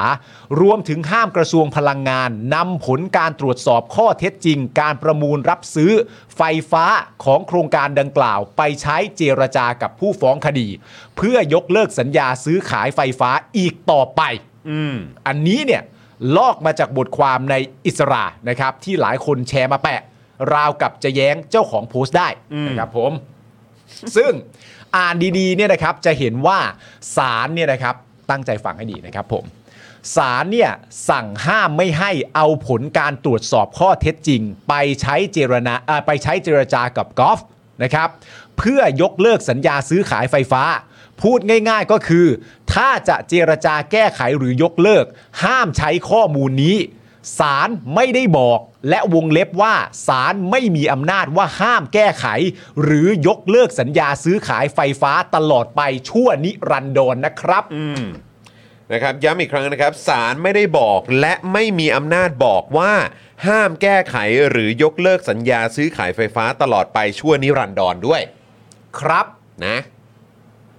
เพราะฉะนั้นอ้าวเอาของคุณหิมาลัยขึ้นอีกทีหนึ่ง ที่โพสต์ไว้นะครับผม สัญญามีผลผูกพันไปแล้ว เขาฟ้องร้องกันไปแล้ว แต่ไม่สำเร็จในประเด็นนี้คือประเด็นเรื่องรับสัญญาศาลปกครองสูงสุดได้มีคำพิพากษาการกระทำของกระทรวงพลังงานทั้งในส่วนของการส่งหนังสือถึงคณะกรรมการ BOI หรือการเรียกร้องผู้ฟ้องคดีเข้าไปเพื่อเจรจาไกล่เกลี่ยยกเลิกสัญญาซื้อขายไฟฟ้านั้น เป็นการกระทำที่ละเมิดต่อผู้ฟ้องคดีทำให้ผู้ฟ้องคดีได้รับความเสียหายนะครับผม แต่ว่า ถ้าตามที่พี่ยุ้ยบอกนะครับผมศาลเนี่ยสั่งห้ามไม่ให้เอาผลการตรวจสอบข้อเท็จจริงไปใช้เจรจานะครับผมศาลไม่ได้บอกและไม่ได้มีอำนาจบอกว่า ห้ามแก้ไข หรือยกเลิกสัญญาซื้อขายไฟฟ้าตลอดไปชั่วนิรันดรนะครับ อืม ต่อเลย ต่อฮะ และข้อ 10 ครับ และแน่นอนศาลไม่ได้สั่งว่าต่อไปนี้ขอจงเอื้อประโยชน์เอกชนรายเดิมต่อไปแบบสุดๆ ลดแลกแจกแถมไปเลย เขาอยากได้อะไรก็ทำให้เขาซะนะ 555 อันนี้อันนี้ศาลไม่พูดแน่ๆอยู่แล้ว ศาลไม่ได้พูดนะครับ ศาลไม่พูดแน่ๆอยู่แล้ว ครับผม นะฮะ ข้อ 11 ครับ โครงสร้างพลังงานไทยมีปัญหามานานก่อนสมัยประยุทธ์ แต่แย่ลงมากๆ ในสมัยประยุทธ์ นายทุนโรงไฟฟ้าไม่ได้รวยล้นฟ้าติดท็อป 5 เศรษฐีไทยในสมัยยิ่งลักษณ์ อืม มารวยอู้ฟู่สมัยประยุทธ์ และอัตรากำลังผลิตสำรองของระบบไฟฟ้าที่เกินมานานแล้ว ก็เพิ่งมาล้นเกินแบบพุ่งกระฉูดหลังรัฐประหาร 2557 นะครับ ครับ แม้หลังเกิดวิกฤตโควิด -19 ก็ไม่ได้มีการเลิกเอื้อประโยชน์เอกชน โดยไม่จำเป็นแต่อย่างใด อืม ข้อมูลเหล่านี้พยายามอธิบายไปหลายรอบแล้ว ครับ ไปหาอ่านเองได้ อืม ข้อ 12 ครับ สสเบญจาแสงจันทร์และสสรังสิมันโรม ที่อภิปรายไม่ไว้วางใจเกี่ยวกับนายทุนไฟฟ้า โดนฟ้องหมิ่นประมาท 100 ล้านบาททั้งคู่ และบริษัทนี้ก็ไม่ได้ฟ้องแค่ 2 คนนี้เท่านั้น อ่า สุดท้ายอยากบอกว่า ถ้าคุณจะยังเชื่อจริง ๆ ว่าที่ค่าไฟแพงวันนี้เป็นผลมาจากเหตุการณ์เมื่อ 10 ปีที่แล้ว เท่านั้น ไม่เกี่ยวกับไม่เกี่ยวอะไรกับสิ่งที่เกิดขึ้นตลอด 10 ปีที่ผ่านมาเลย ก็แสดงว่าคุณเป็นเหยื่อ I.O. รัฐที่ถอนตัวไม่ขึ้นแล้วค่ะ พามพามพามพามพามพาม พามพามพามแล้วครับ พามพามพามพาม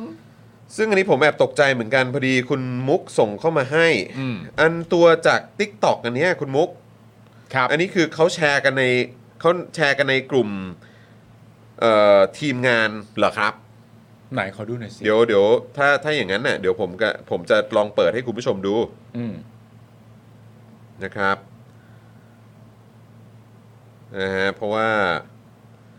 สัญญาถ้าต้นเหตุค่าไฟแพงคนถามฉลาดน้อยคนทำฉลาดน้อยกว่า แต่คนฟังต้องไม่โง่นะจ๊ะ นะครับ สายตรงข่าวกรองนะครับ เหรอฮะ เขาบอกว่าเป็นสายตรงข่าวกรองนะครับ สุดยอดเลยอ่ะ โอ้โห เดี๋ยวจะสามัญชนคนด้ามขวาน อ้าว อืม ท็อปนิวส์อะไร เอาละฮะ ต่างๆ มาไหม คือเขาแฮชแท็กสามัญชนคนด้ามขวานแฮชแท็กท็อปนิวส์แฮชแท็กรอทอสอชอแฮชแท็กรอทอสอชอสองสองแฮชแท็กลุงตู่ ครับผม เออ เออแฮชแท็กดี เอา ว่ะ เปิดเปิดเป็นคลิปเลยนะ เออ ลองลองลองลองเปิดมาดูก็ได้ฮะ ได้ครับ เออ นี่อันนี้คือที่เขาแชร์กันนะ โครงสร้างมันต้องรื้ออยู่ละ แต่ที่ผ่านมาเนี่ยรัฐบาลเนี่ยที่ผ่านมาเนี่ยทำอย่างไร ถึงมีเอ่อการทำสัญญาที่เสียเปรียบเอกชน และเหมือนสัญญาทาส นะคะเป็นการตั้งข้อสงสัยจากดิฉัน แทนประชาชนเป็นเอ่อประชาชนสองต่อจากคุณจอมขวัญ ว่าทำไมต้องไปทำสัญญาเสียเปรียบกับเอกชนอย่างนั้น อย่างยกตัวอย่างอย่างเดียวนะคือโครงสร้างพลังงานเสียเปรียบหมดนะคะ ยกตัวอย่างไฟฟ้า เราไปเซ็นสัญญาไปให้กับโรงไฟฟ้าเนี่ยเอกชนเนี่ยนะผลิตไฟหนึ่งเกินความต้องการของประเทศ ประเทศเนี่ยใช้ไฟพีคสุด 33,000 เมกะวัตต์ แต่ขณะนี้ผลิตนะเซ็นสัญญาไว้นะ แต่ไม่ได้ผลิตนะ ค่ะ ห้าหมื่นกว่าเมกะวัตต์ แล้วก่อนจะจะจบคอรมอนี้เพิ่มให้อีกนะคะ เราเลยมีไฟสำรองสูงถึง 5-60% ค่ะ ถ้าเราอยู่เศรษฐกิจขาขึ้นไม่เป็นไรนะ แต่วันนี้ FDI การลงทุนต่างประเทศ ถ้าจำได้ที่สารรัฐธรรมนูญวินิจฉัยเนี่ยการที่ให้จัดหาไฟฟ้าโดยซื้อจากเอกชนเนี่ยเกิน 50%ของปริมาณการผลิตไฟฟ้า มันมีปัญหาขัดรัฐธรรมนูญไหมอ่าไม่ขัด แต่ในคำวินิจฉัยนั้นน่ะก็ให้ข้อคิดเห็นเอาไว้ด้วย ว่าควรที่จะจำกัดเพดานเอาไว้ ค่ะ ไม่ใช่ไปซื้อไฟจากเอกชนเยอะเกินความต้องการใช้จริง ทั้งหมดมันก็กลายมาเป็นต้นทุนทำให้ค่าไฟแพงขึ้นนะแล้วเรื่องเนี้ยจริงๆเนี่ยก็ต้องให้ความเป็นธรรมกับท่านนายก ท่านนายกเนี่ยเคยพูดไว้ตั้งแต่แรก ว่าสัญญาบางสัญญาเนี่ยเซ็นกัน ค่ะ ช่วงยุครัฐบาลยิ่งลักษณ์ก่อนที่จะมาเป็นรัฐบาลคอสชนะแต่ย้ำนะ นายกเคยเปิดเผยเอาไว้แล้ว แต่หลังจากนั้นน่ะก็ไม่ปรากฏการเปลี่ยนแปลงในเชิงโครงสร้าง แล้วล่าสุดเนี่ยกำลังจะเซ็นสัญญาเอกชนเพิ่มด้วย อืม นี่คือบุมเบอแรงที่กลับไปที่ท่านนายกรัฐมนตรีฮะย้อนกลับไปฟังที่ท่านนายกเคยอธิบายไว้ ว่าบางอย่างมันไปแก้ไม่ได้ มันเป็นสัญญาที่เขารีบเซ็นกันก่อน ก่อนยุครัฐบาลยิ่งรักษณ์จะสิ้นสุดลง ค่ะ แล้วพอเป็นคอสชเข้ามาไปรื้อไปตรวจสอบ จนถึงขั้นฟ้องขึ้นโรงขึ้นศาลกันแล้วแพ้ ไม่สามารถเลิกสัญญาได้ ตอนนั้นนายกอธิบายไว้ยังไงฮะ ฟังท่านพูดตั้งแต่เริ่ม ผมก็มองว่าไอ้ท่านเข้าใจเรื่องพลังงานมากกว่าผมหรือเปล่า ผมว่ายังน้อยไปหน่อย เพราะส่วนใหญ่จะเป็นการคิดเอาเอง มโนเอาเอง อ่านมาจากโน่น อ่านมาจากนี่ ท่านรู้ไหมครับ ก่อนผมเข้ามาเนี่ย มีการอนุมัติในเรื่องของการ ด้านพลังงานเนี่ยห้าพันเมกะวัตต์ โดยใครครับ โดยใครครับท่านรู้ไหม ก่อนที่จะ ก่อนที่จะไม่มีอำนาจน่ะเร่งอนุมัติ อนุมัติ ให้ห้าพันเมกะวัตต์ ผมเข้ามาผมก็หนักใจว่าผมจะทำยังไงห้าพันเมกะวัตต์เนี่ย ก็ได้หาวิธีการเจรจาทำยังไงนะมันจะไม่เกิดปัญหา มีการปรึกษาฝ่ายกฎหมาย เขาบอกมันทำอะไรไม่ได้เลย เพราะมันเป็นสัญญาที่รัฐบาลก่อนหน้านั้นทำไว้ เมื่ออนุมัติ5,000เมกะวัตต์เขาก็ต้องทำตามสัญญาที่รัฐบาลทำไว้ ผมยกเลิกไม่ได้นะครับ ฟังท่าน ที่มีการอนุมัติกันแล้วก็ลงนามกันเนี่ยคือปี 57 ก่อนที่จะมีการเอ่อรัฐประหารพูดง่าย ค่ะ ๆนะอันนี้คือคำอธิบายหลังจากนั้นที่ทานนายกเคยอธิบายไว้ แล้วคดีก็มีการสู้กันด้วยนะ อืม จนกระทั่งว่าเนี่ยนี่คือแบนเนอร์ข่าวสำนักข่าวอิสรานะย้อนหลังกลับไปศาลตัดสินเนี่ยเดือนพฤศจิกายนปี 64นะฮะข่าวสำนักข่าวอิสราเมื่อวันที่ 15 ธันวา64คำตัดสินศาลปกครองสูงสุด 23 พฤศจิกา64 สรุปก็คือกราฟชนะคดี ที่มีการตรวจสอบการประมูลโรงไฟฟ้า 5,000 เมกะวัตต์พิพากษาให้กราฟชนะคดีพูดง่ายๆนะฮะ ค่ะ แล้วก็ให้กระทรวงพลังงานยกเลิก หนังสือชะลอการสนับสนุนการลงทุน ห้ามยกเลิกสัญญาซื้อขายด้วย อืม คือสู้กันจนถึงโรงถึงศาลพูดง่ายๆนะไอ้ที่เซ็นเอาไว้ก่อน ในยุครัฐบาลยิ่งรักษณ์5,000 เมกะวัตต์ที่นายกอธิบายกลางสภาว่าเนี่ย เป็นสิ่งที่เข้ามาแล้วก็ไปตรวจสอบแล้ว ค่ะ แต่มันผูกพันไปแล้ว อันนี้เข้าใจและเห็นใจท่านนายกครับ ครับ ช่างเห็นใจท่านนายกจริงๆแหละครับ อ่ะ ก็ เนี่ยแหละครับ อันนี้ก็คือไอ้ที่เขาส่งส่งๆแชร์ๆกันนะครับ ซึ่งไอ้ผมอะตกใจมาก เพราะว่าคุณมุกบอกว่า คุณมุกบอกว่าอันนี้เนี่ยมันมาจากกรุ๊ปทีมงาน government communication channel อ๋อเหรอครับกรุ๊ปชื่อกรุ๊ปนี้เหรอ ครับ government communication channel ฮะ การสื่อสารภาครัฐ ของทางรัฐนะฮ ะ เนี่ยคุณผู้ชม อุ้ยมีซูเปอร์แชทเข้ามาด้วย อ่าซูเปอร์แชทก่อนดีกว่าขอบคุณนะครับ คุณควอนคุณควอนนะครับ ขอบคุณนะครับเฮ้ยจริง ๆ เลยคุณผู้ชม เก็บอาการหน่อยครับพี่จอน เฮ้ย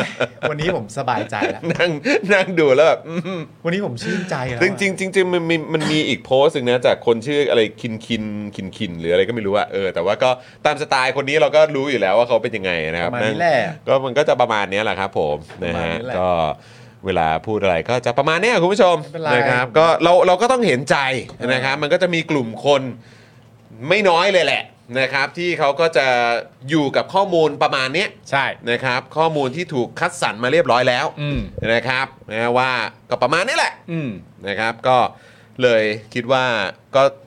ไม่รู้จะเห็นใจเขาหรือเห็นใจพวกเรากันดีนะครับ แล้วก็เห็นใจทุกฝ่ายแหละ เห็น ครับ ใจทุกฝ่ายและการเห็นใจเขาด้วย เห็นใจทุกฝ่าย นะ นะ ค ครั รับบ ว่าเขาอยู่ในโลกแบบไหน เห็นใจพวกเราด้วยว่าพวกเรา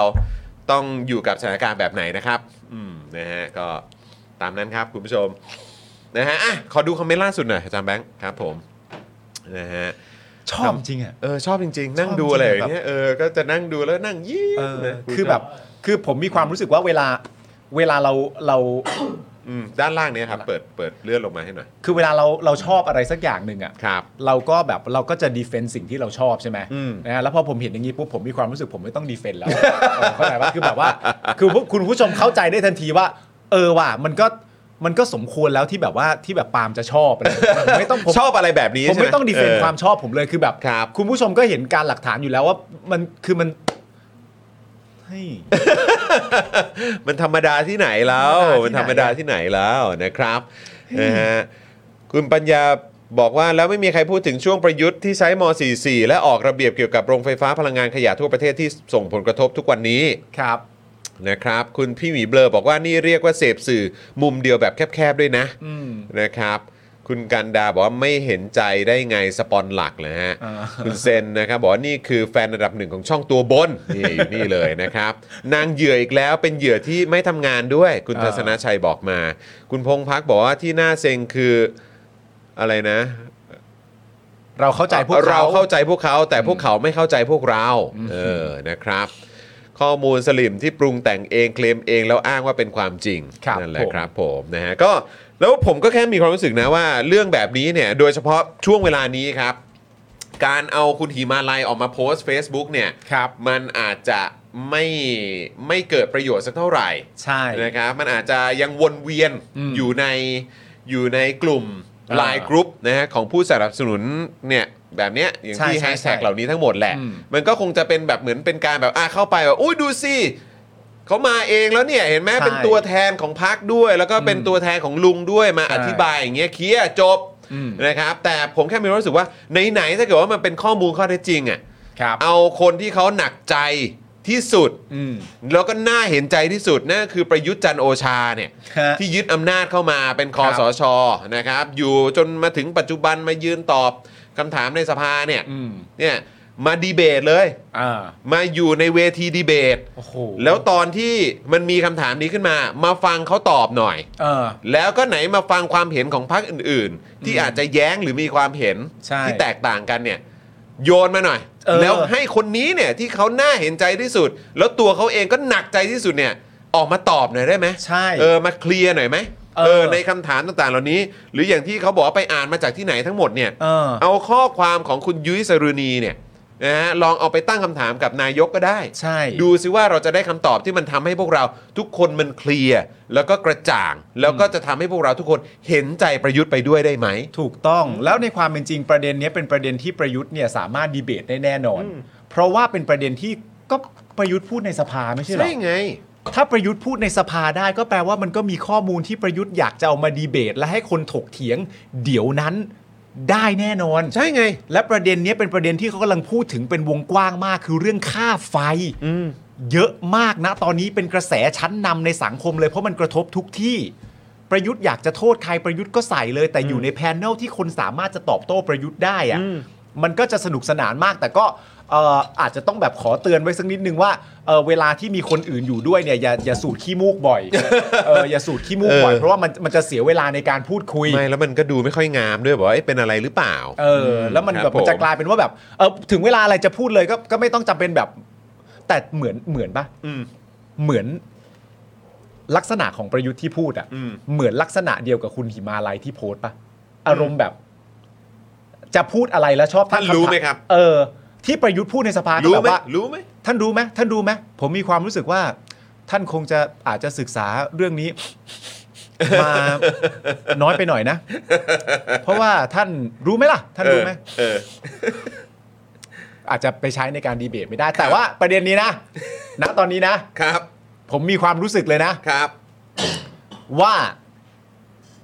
เวทีดีเบตไหนก็ตามอ่ะ อืม ที่จะหยิบยกเรื่องนี้มาพูดอ่ะ ครับ อีกต่อไปหลังจากนี้อ่ะ ครับ ก็เตรียมก็เตรียมตัวห่อกันได้อ่ะ อ่า เออ อืม ไอ้ที่ว่าแน่ๆเนี่ย อืม ก็เตรียมตัวห่อกันได้อะ เตรียมตัวกันได้นะ เตรียมตัวกันได้ เตรียมตัวกันได้นะอืม เออ นะครับ คุณเบียร์ซูเปอร์แชทมา 100 บาทนะครับ ขอรูปจริตจักร้านของคุณปาล์มเมื่อกี้มาเป็นอีโมจิหน่อยครับ โดยเฉพาะช็อตเอามือเท้าคางอย่างนี้ไหมฮะ เนี่ยเหรอ เออครับผม ต้องขอบคุณคุณมุกจริง ๆ ครับที่ยังทนฟังออน อ๋อ ไอ้นี่ในทำเนียบแทน ครับ ใครหลาย ๆ คนในนี้ เออนะครับผม อ่ะเซฟช็อตนี้ไป ครับ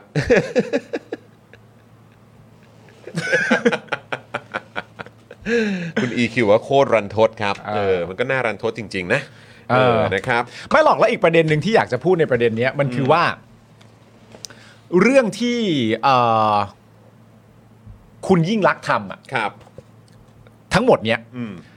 มันทำในยุคสมัยของเขาถูกปะ อืม ยุคสมัยที่เขาเป็นรัฐบาล ครับ และเป็นรัฐบาลที่มาจากการเลือกตั้งของประชาชน อืม เป็นรัฐบาลที่เป็นประชาธิปไตย อืม คนที่กำลังมาพูดกล่าวหาไปถึงณตอนนั้นว่าจุดเริ่มต้นของอะไรต่างๆ อันนี้ไม่ได้พูดถึงข้อมูลเหล่านี้เลยนะ พูดถึงในแง่ตักกะง่าย ๆ ของสังคมอะ อืม คนที่กำลังพูดเรื่องนี้หรือกล่าวโทษเรื่องพวกนู้นเนี่ย อืม คือคนที่ทำรัฐประหารเขาอะ อืม เข้าใจปะ ใช่ เขาอยู่ในอำนาจประชาธิปไตยอะ ใช่ อย่างถูกต้อง อย่างถูกต้อง ก็เลือกตั้งมา เขาเซ็นสัญญาอะไรต่างๆกันานาก็แล้ว แต่มันก็อยู่ในห่วงของการบริหารราชการแผ่นดิน อืม ซึ่งมันสามารถจะพูดถึงและตรวจสอบได้ เพราะยังไงมันก็มาจากประชาชน ใช่ มันไม่เหมือนว่าเราสามารถจะพูด มันมันไม่เหมือนกันเวลาเรามองย้อนกลับมา แล้วเรามามองว่าสัญญาอันนั้นถูกเซ็นโดยคอสช อืม ไม่เหมือนกันนะฮะ ใช่ รัฐบาลที่มาจากประชาธิปไตยเซ็นสัญญาอะไรต่างๆนานาไว้แน่นอนข้อมูลมันต้องเก็บ อืม แต่ในความหมายและความรู้สึกว่าเมื่อเปรียบเทียบกับรัฐบาลเผด็จการทำอะไรไว้บ้างเนี่ย อืม มันไม่เหมือนกันนะฮะ ใช่ แล้วเขาก็ยังอยู่ไม่ได้ครบจำนวนที่เขาจะอยู่จริง ๆ ใช่ หน้าที่รับผิดชอบของเขาที่เขาต้องทำมันก็ยังทำไม่ได้เสร็จไม่ได้สิ้น ใช่ หน่วยงานอะไรต่างๆนานาไม่ว่าจะเป็นตัวบีไอตัวไอกกพอะไรต่างๆนานา คุณก็มายึดอำนาจเขาแล้วคุณก็เปลี่ยนไปทั้งชุด อืม อันนี้พูดได้ง่ายในแง่ตรกกะสังคมเลยนะ อืม เขายังไม่ได้ทันจะทำไปสุดทางของเขาเขายังไม่ได้ทำไปสุดอันที่เป็นรับผิดชอบของเขาเลย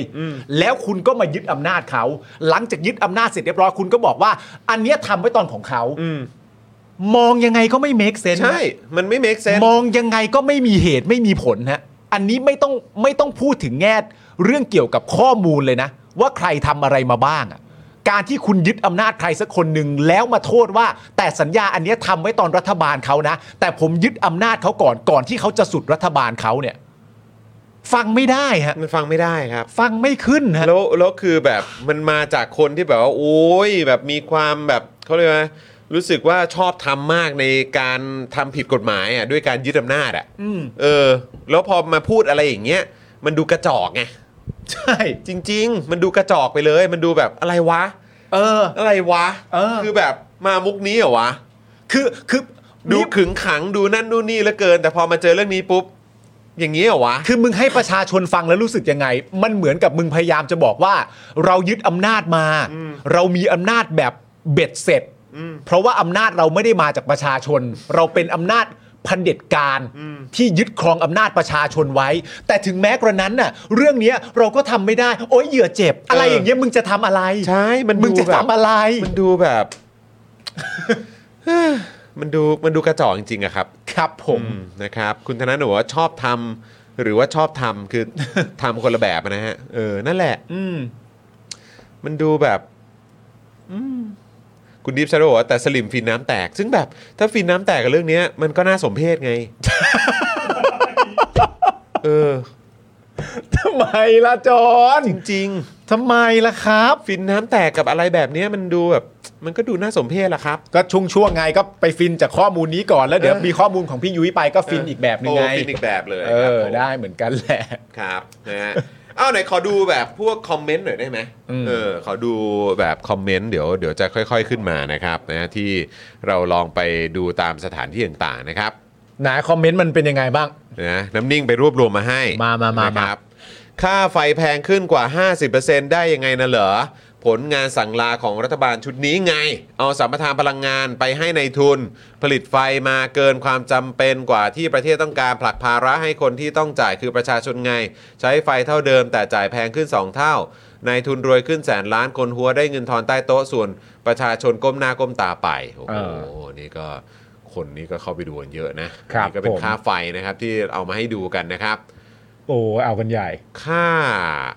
FT เนี่ย อืม 351 บาทใช่ไหม อืม สามสิบสตางค์ ครับ นะครับ แล้วก็เอ่อค่าไฟจริงๆเนี่ยพันสี่ร้อยสี่สิบเอ็ดบาท อืม รวมค่าไฟก็พันแปดร้อยกว่าบาท รวมภาษีไปอีกเจ็ดเปอร์เซ็นต์เนี่ยก็พันเก้าครับ ครับ วู้สุดยอด พันเก้าไปแล้ว รัฐบาลมึงไม่แก้ปัญหาค่าไฟแพงเลยนะศาสตร์ค่า FT แพงชิป ปกติจ่ายแค่พันต้นๆ แล้วเดือนแล้วมึงดูเดือนนี้แฮชแท็กค่าไฟแพงนะครับ 2,600 นะ 1,700 นี่คือค่าไฟอย่างเดียว อืม นะครับ บวกค่า FT ค่าพร้อมจ่ายเกือบ 700 บาทครับ ค่าพร้อมจ่าย 700 บาทอะ ค่าพร้อมจ่าย 700 บาท แล้วก็ค่าไฟ เอ้ยแล้วก็พลังงานสำรองของเรานี่ตอนนี้อยู่ที่เท่าไหร่นะ 50 กว่าเปอร์เซ็นต์ เออ ประมาณ 50 กว่าเปอร์เซ็นต์ ย้ำอีกครั้งนะครับ ประเทศโดยทั่วไปเขาเฉลี่ยอยู่ที่ 15ถึง20 เท่านั้น ไม่เกิน นะครับ เนี้ยฮะ ไม่เกินนี้ ไม่ นะ เกิ คน รับ นี้ ของเราไป 50 กว่าเปอร์เซ็นต์แล้วนะครับ อืม ค่า FT เนี่ย700 เกือบ 700 นะสำหรับท่านนี้เนี่ ใช่ ย มันมีค่าสำรองจ่าย มีค่าเอ่อพร้อมจ่าย ซึ่งเราก็ผลิตได้เกินอยู่แล้ว นั่นดูนนี้นี่ยังไม่ได้พูดถึงประเด็นว่าโรงไฟฟ้าที่เกิดขึ้นใหม่ ครับ อีกตั้งเยอะแยะมากมาย ทั้งทั้งที่เอ่อทั้งทั้งที่มันเอ่อเราผลิตไฟฟ้าได้เกินพออยู่แล้ว ครับ ซึ่งประเด็นการเกิดโรงไฟฟ้าอะไรต่างๆนานาขึ้นใหม่เนี่ย ก็ไม่เกี่ยวกับรัฐบาลยิ่งรักษณ์นะ อืม54 ครับ คุณท็อปเอปิกบอกมา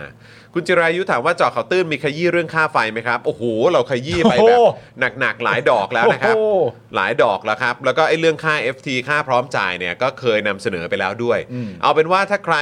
ชอบการนำเสนอแบบเจาะข่าวตื้น เดี๋ยวฝากพี่ดำนะครับ หรือว่าทีมงานของเราที่กำลังดูอยู่ตอนนี้เนี่ย เดี๋ยวช่วยเอามาโพสต์ในในคอมเมนต์หน่อยได้ไหมเออ ครับ มามาโพสต์คอมเมนต์หน่อยละกัน อืม นะครับว่าลิงก์ไหนของเจาะข่าวตื้นนะครับ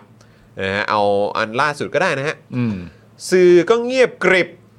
เขารู้นะ ไม่ใช่ไม่รู้ มีเปรี้ยวๆ แหลมๆ ออกมาบ้าง สุดท้ายก็เงียบต่อขนาด ตอนนี้กระแสค่าไฟแพงกระหึ่ม ยังไม่มีใครกล้าตีเรื่องนี้ตรงๆ เอาแสกหน้าเลย เลี่ยงไปให้คนลดใช้บ้าง เลี่ยงไปว่าหน้าร้อนบ้าง เลี่ยงไปว่าให้ หาลดหย่อน ลดหย่อนบ้าง ตรงตรงจุดมันต้องเรื่องสัญญาซื้อขายไฟเลย อ่า นะครับ ครับผ โอ้ ม โหนี่ก็คนดูเยอะเหมือนกันนะเนี่ย อืม คือจริง ๆ จริง ๆ ช่วงหลังผมก็ชอบนะที่ Twitter เขาก็โชว์ให้เห็นเลยว่าแบบมันผ่านคนผ่านสายตาคนไปเท่าไหร่อะ นี่คนรีทวีตไปพันหนึ่งเลย พั นะ นหนึ่งแต่ว่าที่ผ่านสายตาคนน่ะก็แปดหมื่น เออ กว่าแล้วอะเออนะครับ มีอีกไหมฮะอาจารย์แบงค์เม้นจากช่องบนปะอ่านะครับขอดูเม้นเม้นจากช่องบนหน่อยนะฮะมีเม้นจากช่องบนมาให้ดูนะครับอ้าวทำไมไม่ขึ้นน่ะขึ้นไหม ฮะ อ่ะอีกอันหนึ่งก่อน เอ้า อ้าวไม่ขึ้นเหรออ่า โอ้ไม่ขึ้นน่ะเออ อ่ะอ่ะอ่ะอ่ะไม่เป็นไร เดี๋ยวเดี๋ยวลองใหม่ เดี๋ยวลองใหม่ นะครับ อันนี้ก็จะมีแบบโพสต์จากแบบ เดี๋ยวเดี๋ยวอ่านให้ฟังก็ได้ อืม นะครับ อ่านให้ฟังว่าโพสต์จากคอมเมนต์ ของช่องบนๆเนี่ยนะครับเออเขาว่ายังไงบ้าง นี่นี่นี่ผมอ่านนี้ให้ฟัง นี่ไงควายแดงจ๋าเธอไม่เอ๊ะ เหรอทำไมเพื่อไทยไม่โจมตีค่าไฟแพง แล้วก็บอกว่าก็รัฐบาลชุดชุดอะไรนะ ชุดชุด E ER ER มันเป็นคนยกสมรทานให้น่ะสิอืมอะไรแบบนี้ ER ก็น่าจะหมายถึง R ของคุณปะ อ่าใช่ครับ เออ ผมนะครับ อ่านี่ไงฮะ คุณผู้ชมมาแล้ว ควายแดงจ๋าเธอไม่เอ๊ะ หรือทำไมเพื่อไทยไม่โจมตีค่าไฟแพงอ่า อืม อันนี้ก็ เป็น ครับผม อีกมัลติเวิร์สหนึ่ง มัลติเวิร์สหนึ่งนะครับนะฮะท็อปนิวส์ตั้งข้อ ตั้งข้อเห็นเพิ่มเติม ได้ถูกต้องครับควร อืม ติดตามเพราะนี่คือความเดือดร้อนของคนทั้งชาติ จริ ไม่ ง ว่ารัฐบาลไหนเข้าเข้ามาก็ต้องแก้ปัญหาจุดนี้ให้ได้ ครับ อ่า ผม นะครับขอบคุณครับที่เอามาเปิดเผยแฉให้ได้รับรู้กันทั่วหน้า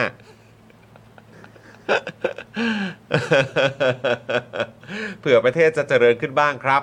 หูตาคนที่โดนหลอกจะได้สว่างขึ้น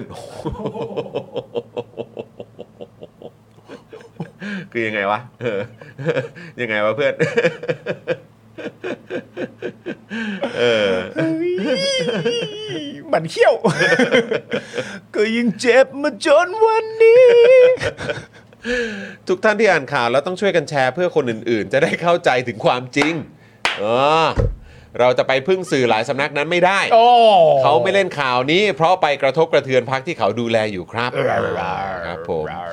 นายกตู่เขาเป็นสุภาพบุรุษก้มหน้าก้มตาตามล้างเช็ดเรื่องจุดๆๆของตระกูลทำลายชาติ โดยไม่ปริปากบ่น ฮะเดี๋ยวเดี๋ยวเดี๋ยวเดี๋ยวเดี๋ยว ไม่บ่นจริงเหรอ เดี๋ยวเดี๋ยว ไม่บ่นจริงเหรอเอ้ย เดี๋ยว กูเห็นบ่นเหนื่อยทุกวันเนี่ย เดี๋ยวเดี๋ยวโอ้โหไอ้เยี่ยไม่ตามเลย โอ้โหนายกตู่เขาเป็นสุภาพบุรุษ อันนี้ก็ถือว่าตื้นๆนะ เพราะวัดวัดยาก อ่า นะ อ่าอ่าอ่า ก้มหน้าก้มตาตามล้างเช็ดเรื่อง จุดจุดจุดๆๆของตระกูลทำลายชาติ โดยไม่ปริปากบ่น โอ้โห ไม่เคยทวงบุญคุณกับประชาชน ครับ ไม่เคยทวงบุญคุณกับประชาชนครับ ไปหาเสียงที่ไหนก็ไม่เคยใส่ร้ายพักอื่น โอ้ยโอ้โหโอ้ยตายแล้วเออ ที่บ้านเธอมีอีกไหมมีไหมมีไหม เหมือนที่ไออีฝ่ายค้าน เพื่อจุดจุดจุดๆๆกับ9จุดจุดจุดๆๆทำตอนไปหาเสียง ที่มันด่าคนโน้นคนนี้ตลอด ดังนั้นคนดีๆ ที่เราให้ไปต่อเพื่อประเทศชาติของเราอย่างแท้จริง ก็คือนายกตู่นี่แหละ คุณจะเลือกนายกตู่ได้ยังไง คุณยังไม่รู้เลยว่าลุงตู่อยู่ไหน เพลงมันก็บอกอยู่ว่าคุณไม่รู้ว่าลุงตู่อยู่ไหน แต่ประเด็นที่สำคัญของโพสต์นี้ก็คือว่าเขาเป็นสุภาพบุรุษ ครับ คนทำรัฐประหารเนี่ย ก้มหน้าก้มตาครับเออ ก้มหน้าก้มตานะครับผมมอง ตาม คอนเวิร์ตอย่างเดียวเลย ออตามล้างเช็ดเรื่อง เออ จุดๆๆของตระกูลทำลายชาติครับ ไม่เคยทวงบุญคุณกับประชาชน ตระกูลไหนวะเออ เหนื่อยเนี่ย เออ เหนื่อยเนี่ยทำอยู่เหนื่อยเนี่ยมันทำเองไม่ล่ะทำเองเหนื่อยทำอยู่ทุกวันแล้วมันก็เหนื่อยเหมือ นกันนะเหนื่อยเหมือนกันนะเนี่ยถ้าเราจะก็ไม่รู้เราทำอะไรผมทำอะไรไม่ล่ะไม่เคยใส่ร้ายพักอื่นไอ้พักอื่นมาตามนำข้าวไงอืม ครับ ไม่เคยใส่ร้ายพักอื่นหรอก ครับ นะฮะที่มันด่าคนโน้นคนนี้ตลอด คือ คือ คือ คือพักเนี่ยนะฮะ ครับ ที่เขายึดโยง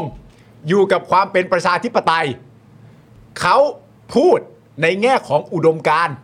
และพูดไปถึงว่าใครก็ตามที่มีส่วนในการริดรอนอำนาจของประชาธิปไตย ซึ่งเป็นอำนาจของประชาชนไป เขาก็พูดถึง เขาก็วิพากษ์วิจารณ์ แต่ว่าคุณในฐานะคนที่เชียร์เผด็จการ เจ็บ เจ็บพระ อ่าโอ้ด่าด่าเผด็จการกูกูจะร้องไห้แล้วนะ ประยุทธ์กู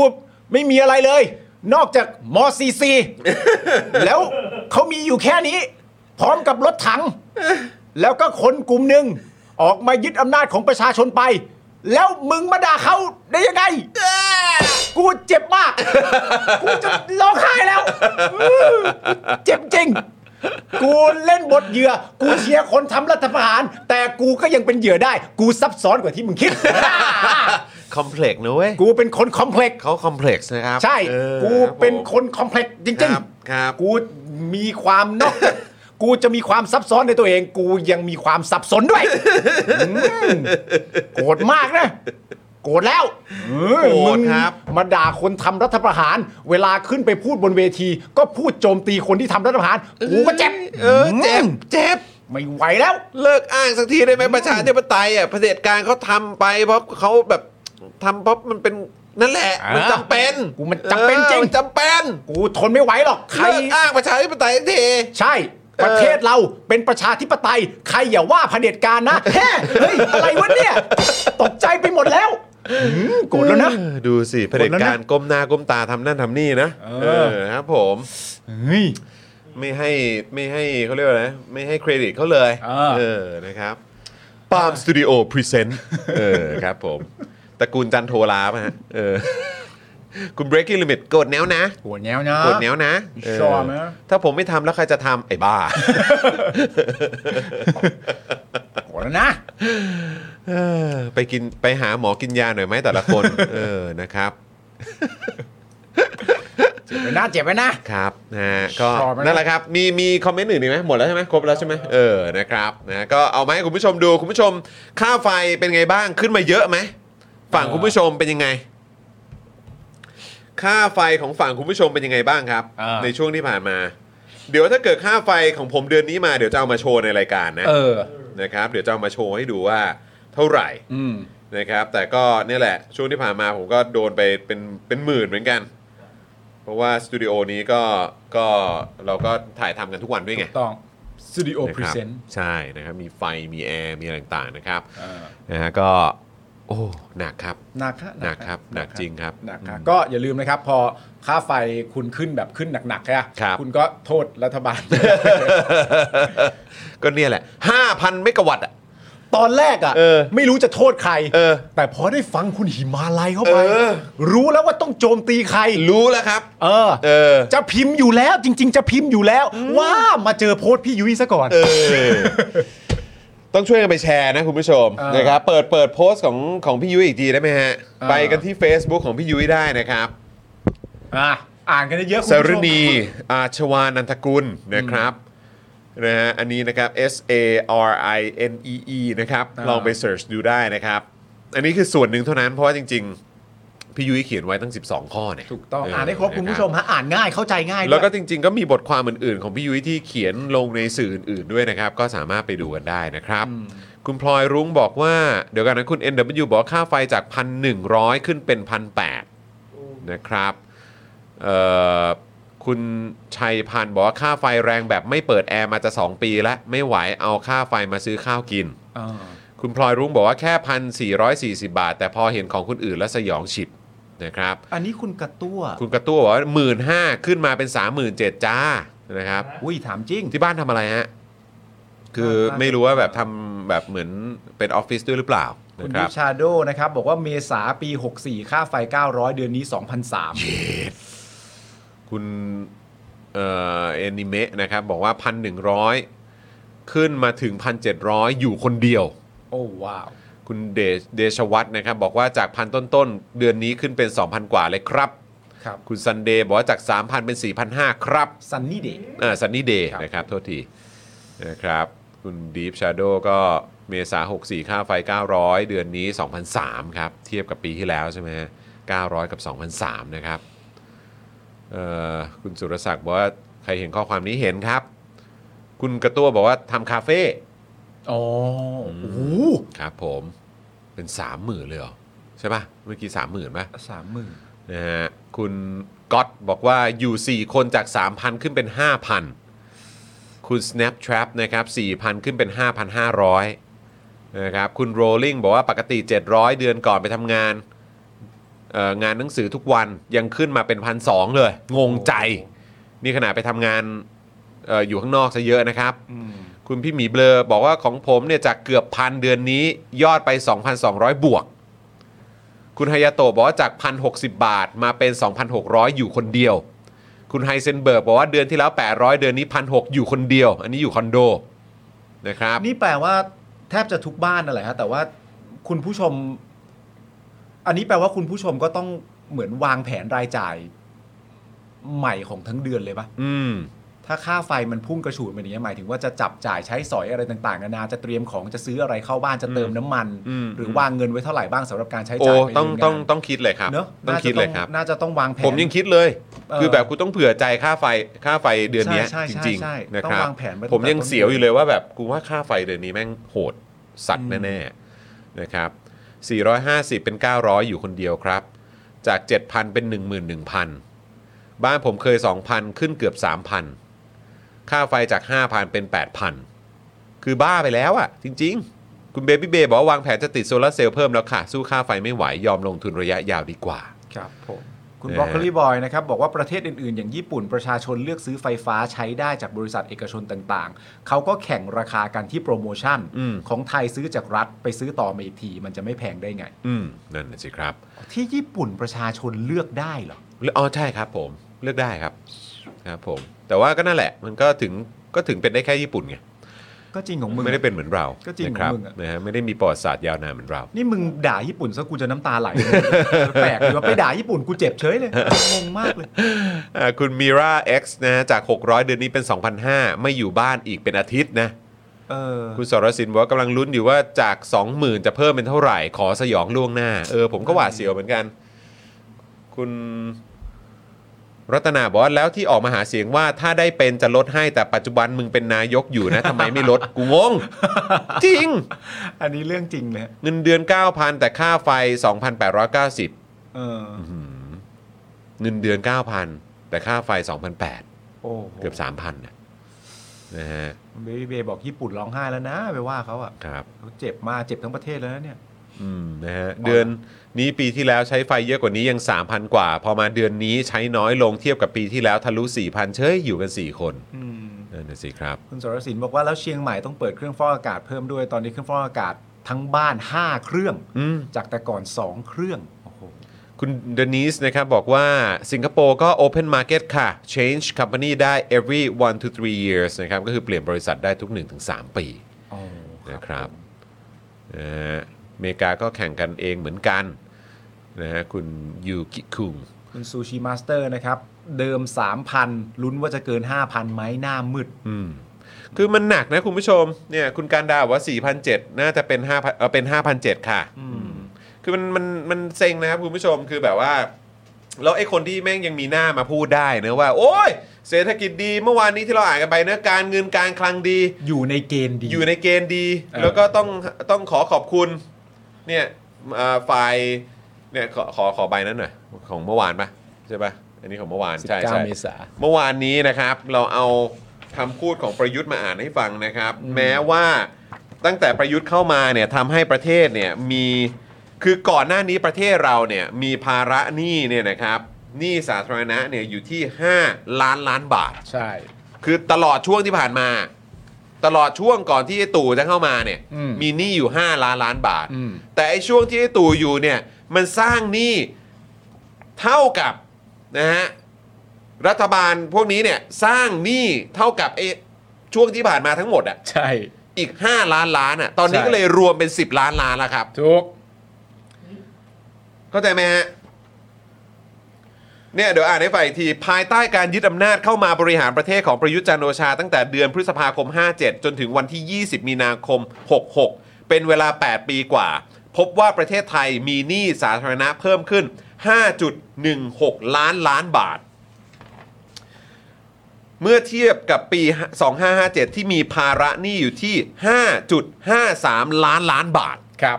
เพราะฉะนั้นคือตอนปี 57 เนี่ย ประเทศมีหนี้อยู่ 5.53 ล้านล้านบาท อืม แต่ 8 ปีที่อยู่ด้วยกันเนี่ย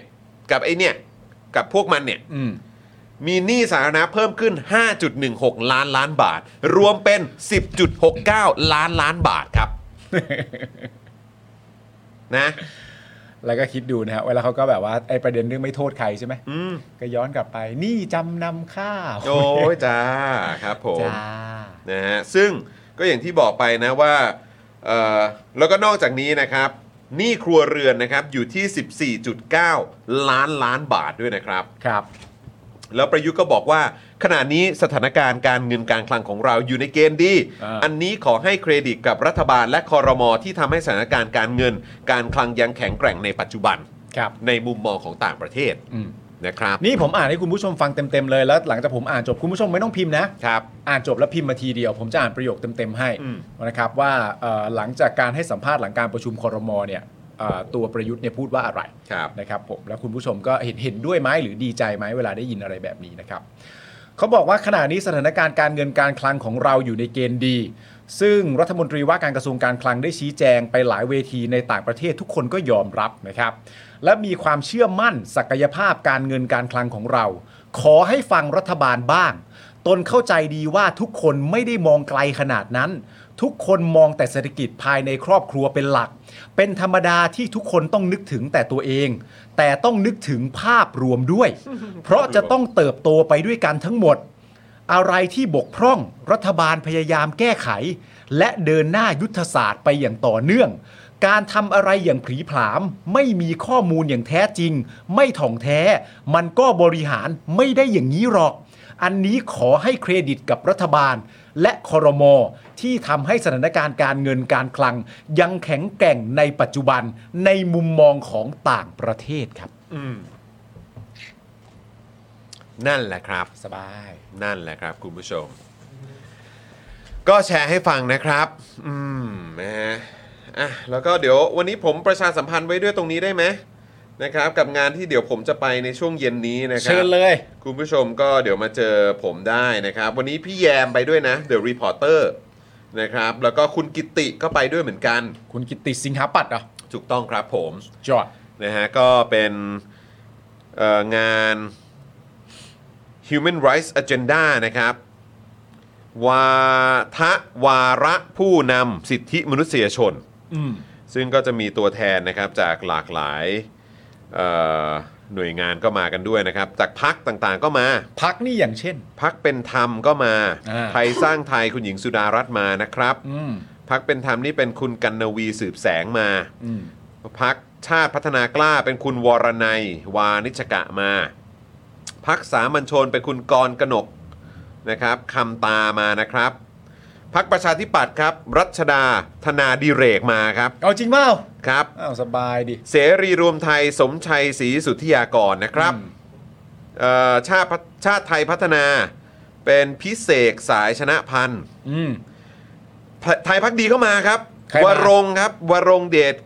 กิจวิกรมมาครับ หัวข้อที่จะพูดเรื่องอะไรนะว่ารงมาเนี่ย เอ่อวาวาวาทะวาระผู้นำสิทธิมนุษยชน วาทะวาระผู้นำ วาทะผู้นำวาระสิทธิมนุษยชนอ่ะโทษที โอเค วาทะผู้นำวาระสิทธิมนุษยชน แล้วหมอ นะคบ ว่ารงมาเหรอ หมอวรงค์มาครับ ว้าว เพื่อไทยนี่เป็นคุณจาตุรนต์ฉายแสงนะครับ เพื่อไทยเป็นคุณจตุรนต์ แล้วก็ โอเค ก้าวไกลก็เป็นคุณรังสิมันต์โรม คุณรังสิมันโรมมา ถูกต้องครับผมนะฮะซึ่งก็งานเนี่ยนะครับก็จะจัดที่ลานคนเมืองนะครับ มากันได้ตั้งแต่สัก4ี่โมงครึ่งนะเห็นเขาบอกว่าจะมี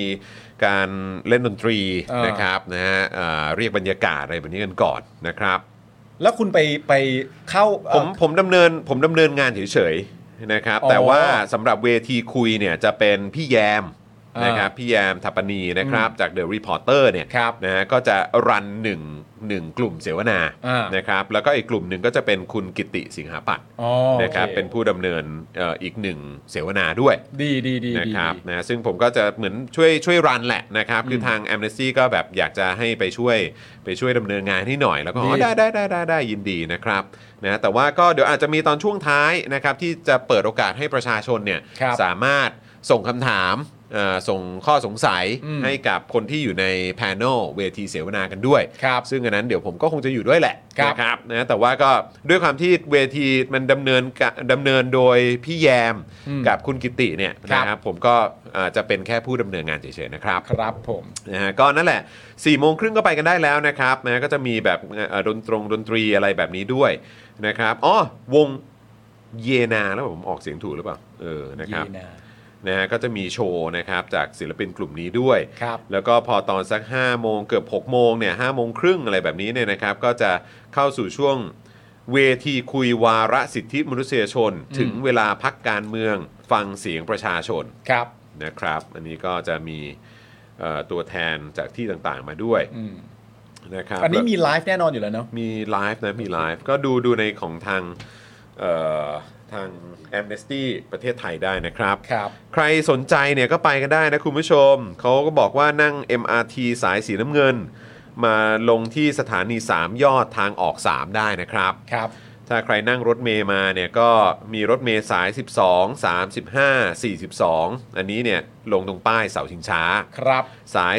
35 56 อันนี้เป็นป้ายวัดราชนัดดา นะครับ แล้วก็ยังมีสายอื่นด้วยนะ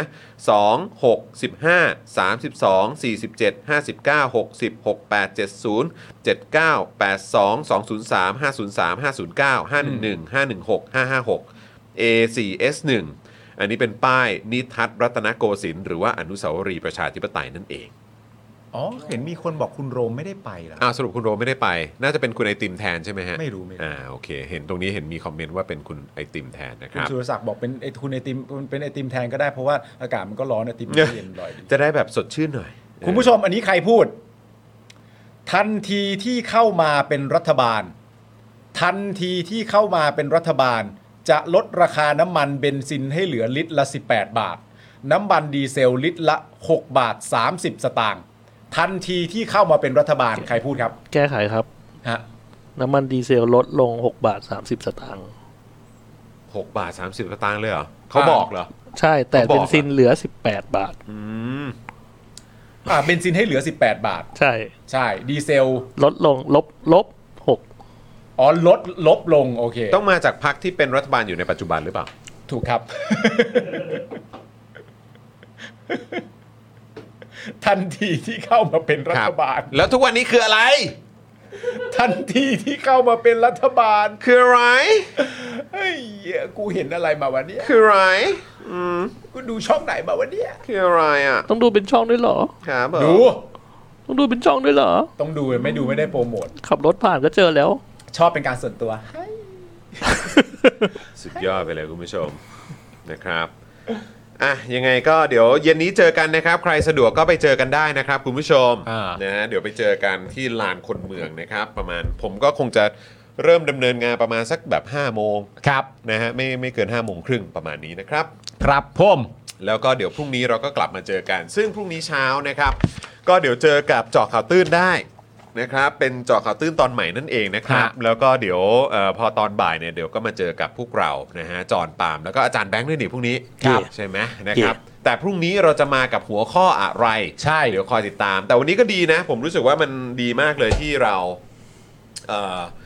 ขยี้กันหนึ่งประเด็นนี่แหละ ใช่ แล้วก็ได้ฟังความเห็นคุณผู้ชมด้วย ครับ มันมันสนุกมากเลยนะครับ แต่ผมรู้สึกดีมากกว่านั้นที่ผมได้ดู ได้ดูคลิปใช่ไหม ได้ ฮะ ดูคลิป เออ แล้วก็ได้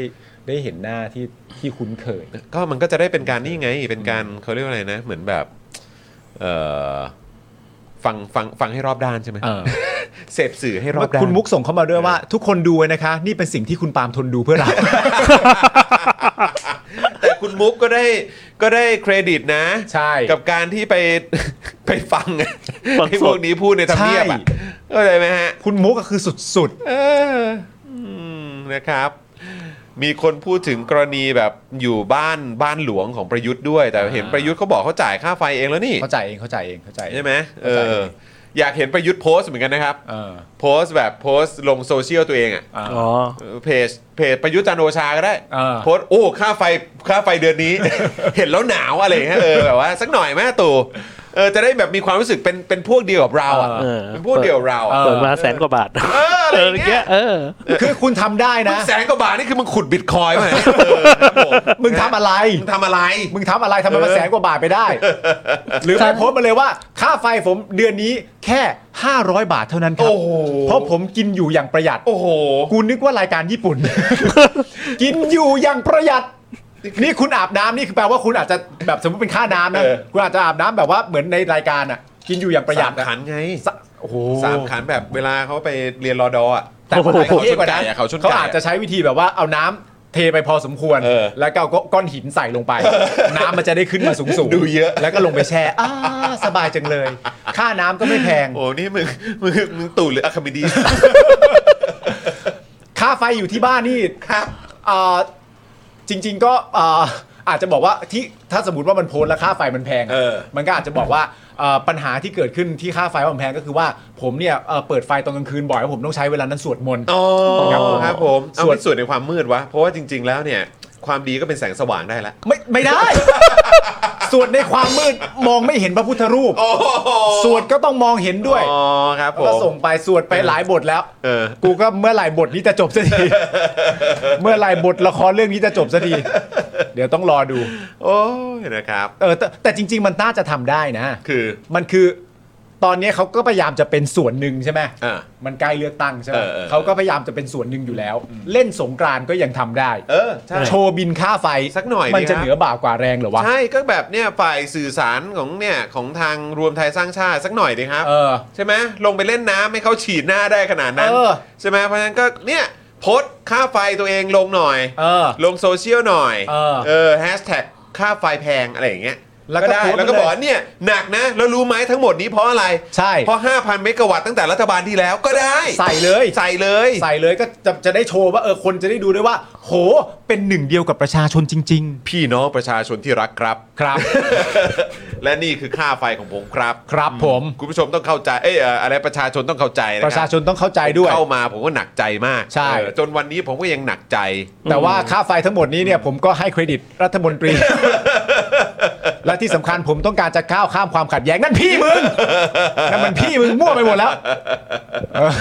นะ เออนะครับอ่ะก็เดี๋ยวรอลุ้นว่าเขาจะโพสต์ไหม ทำอยู่แล้วแหละ นะนะนะเออนะครับ แล้วนอกจากนี่คือค่าไฟผมแล้ว ค ผ รับ มก็อยากให้ประชาชนได้รับรู้ถึงความจริงใจของผม นี่คือเงินที่ผมยื่นให้ปปช ครับ โอ้โหหล่อเลยฮะ จะเกิดขึ้นไหม หล่อเล เอย อนะคุณแพมบอกว่าค่าน้ำด้วยครับพี่จอนถ้ารวมๆหลายปียืนหน้ามานี่รวมเป็นล้านนะครับผม ใช่ อย่างนั้นเลยแหละฮะ เออ แต่ก็นั่นแหละก็เขาก็บอกเขาเขาจ่ายเองแล้ว ใช่ ไหมเออนะครับ ก็เดี๋ยวรอดูแล้วกันว่าเราจะได้เห็นอะไรบ้างไหม ทุกคนถามนะก็คือถ้าจะโชว์นั้นก็เปิดเมนต์ด้วยนะให้คนได้เข้าไปคอมเมนต์ด้วย จะได้เข้าไปแบบเหมือนแบบเห็นไหมคะท่าน อืม เฮ้ย มันเป็นบูมเมอแรง มันเป็นบูมเมอแรง มันเป็นบูมเมอแรง ตกใจเลยนึกว่าพี่เบิร์ด เออโอ้โห มันย้อนกลับ พี่เบิร์ มา ต โดนท่านนายกอีกแล้ว ก็เพราะว่าค่าไฟเป็นดึงบูมเมอแรงเนี้ยเท่ตาย นะเออนะครับ โอเค คุณผู้ชมครับ วันนี้หมดเวลาแล้วเดี๋ยวพรุ่งนี้เจอกันนะครับนะวันนี้ผมจอห์นวินยูนะครับ ครับ นะคุณปาล์มนะครับอาจารย์แบงค์มองบนถอนในใจไปพลางๆนะครับ ฮะ พวกเรา 3 คนนะครับผมนะฮะก็ต้องลากันไปก่อนนะครับ เดี๋ยวเจอกันมาพรุ่งนี้สวัสดีครับ สวัสดีครับคุณผู้ชมครับ ไปตามคุณจรตอนเย็นด้วยนะฮะ สำหรับเจ้าของเพจนะครับที่ยิงโฆษณาแล้วค่าโฆษณาแพง ค่าโฆษณาสูงสูงๆนะครับ ลองเอาคอร์สนี้ไปประยุกต์ใช้ได้ ตอนแรกเนี่ยผมก็ไม่คิดเหมือนกัน ว่ามันจะใช้กับการยิงโฆษณาได้นะครับ คือจริงๆ แล้วความตั้งใจจริงผมอะผมแค่อยากจะทำคอร์สที่วิเคราะห์พฤติกรรมของผู้ใช้งานนะครับ ในโซเชียลมีเดียเฉยๆนะฮะเพื่อให้ได้ออร์แกนิกริชที่เพิ่มมากขึ้นนะครับ แต่ ดันมี ผู้ใช้ที่มีประสบการณ์เขามาลองซื้อไปนะครับ แล้วเขาเอาไปประยุกต์ใช้ทำให้ค่าโฆษณาของเขาอะลดลงถึง 10 เท่าเลย แล้วก็มีอีกรายหนึ่งนะครับ เป็นผู้ใช้ที่มีประสบการณ์เหมือนกันนะครับ ซื้อเอาไปประยุกต์ใช้ปรากฏว่าพอปรับใช้ตามคอร์สนี้แล้วอ่ะเขาบอกว่าพอเขาหยุดแอดน่ะลิสต์มันไม่ค่อยตกเขาส่งรีวิวมาให้ดูด้วยนะครับ ถ้าท่านอยากทราบว่ารีวิวอยู่ตรงไหนก็ไปดูในโพสต์ข้างล่างได้นะครับผมโพสต์ไว้แล้วนะครับ หลาย ๆ ท่านเนี่ยซื้อไปแล้วอ่ะ แล้วเขาปรับได้ภายในสัปดาห์สองสัปดาห์เองผมว่าเขาเก่ง เขาเก่งจริงนะครับก็ไม่คิดว่าคอร์สของเราจะเป็นประโยชน์ขนาดนี้นะครับ ก็คอร์สนี้เนี่ย 2,999 บาทนะครับ ถ้าใครสนใจก็ทักแชทมาได้เลยนะครับ ก็หวังว่าจะเป็นประโยชน์นะครับ หลังซื้อคอร์สไปแล้วนะครับ ไม่ต้องกังวลนะครับ ก็ถามได้นะครับ กลับมาถามได้นะครับ ไม่ว่าจะเรื่องคอร์สหรือนอกคอร์สนะครับ ถ้ารู้ผมตอบให้ ถ้าไม่รู้ผมก็จะไปค้นหามาให้ โอเค ขอบคุณมากครับ คอร์ส 2,999 บาทนะ ทักแชทได้เลยครับ ขอบคุณครับ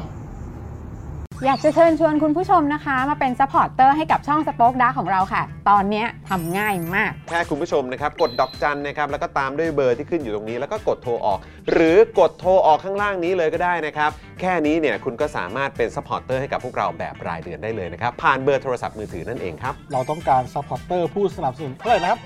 15,000 คน ตอนนี้เรามีซัพพอร์เตอร์ 5,000 คน ใช่ นะ ซึ่งก็ได้บอกความต้องการนี้ไปเมื่อประมาณปีกว่าๆที่แล้วแล้ว เราก็พยายามกันนะครับ เรื่อยๆเรื่อยๆเป็น 1 3ื่นครับ ตอนนี้เหลือ 5,000นะครับ ไม่เป็นไร ครับ เรายังสู้ต่อครับอีก 10,000 คน อีก 1 ะครับ 0,000 คนเท่านั้นเอง ใช่ค ใช่ รับ ก็คือเราก็พยายามจะทำให้ง่ายที่สุดนะคะ สะดวกที่สุดสำหรับคุณผู้ชมนะคะ บางทีเนี่ยอาจจะแบบว่าเออไปสมัครเป็นซัพพอร์ตเตอร์ไปทำอะไรคือแบบมันกดหลายลิงก์ ใช่ มันวุ่นวายใช่ไหม ใช่ มันบางทีแบบว่ามันไม่ค่อยแน่ใจว่าทำยังไง แต่ว่าอันเนี้ยคือง่ายมากที่สุดเลย แล้วก็ท่านใดที่สมัครแล้วนะครับ ก็สามารถไปติดตามคอนเทนต์ Exclusive นะครับ ได้ที่ Facebook Page Spoke Dark Supporter ได้เลย แล้วก็สำหรับ Supporter ท่านใดที่เป็นผู้สนับสนุนอยู่แล้วทาง YouTube หรือ Facebook นะครับ ก็สามารถทักแชทเข้าไป บอกว่าเป็น Supporter อยู่แล้วอยากเข้ากลุ่มลับ Exclusive สำหรับผู้สนับสนุนเท่านั้นนะครับ รีบสมัคร แล้วก็รีบทักแชทกันไปได้เลยนะครับ มากันเยอะๆนะคะ อืม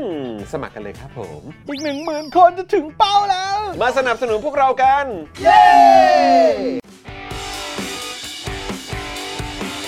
Daily t o p i c กกับจอห์นวินยู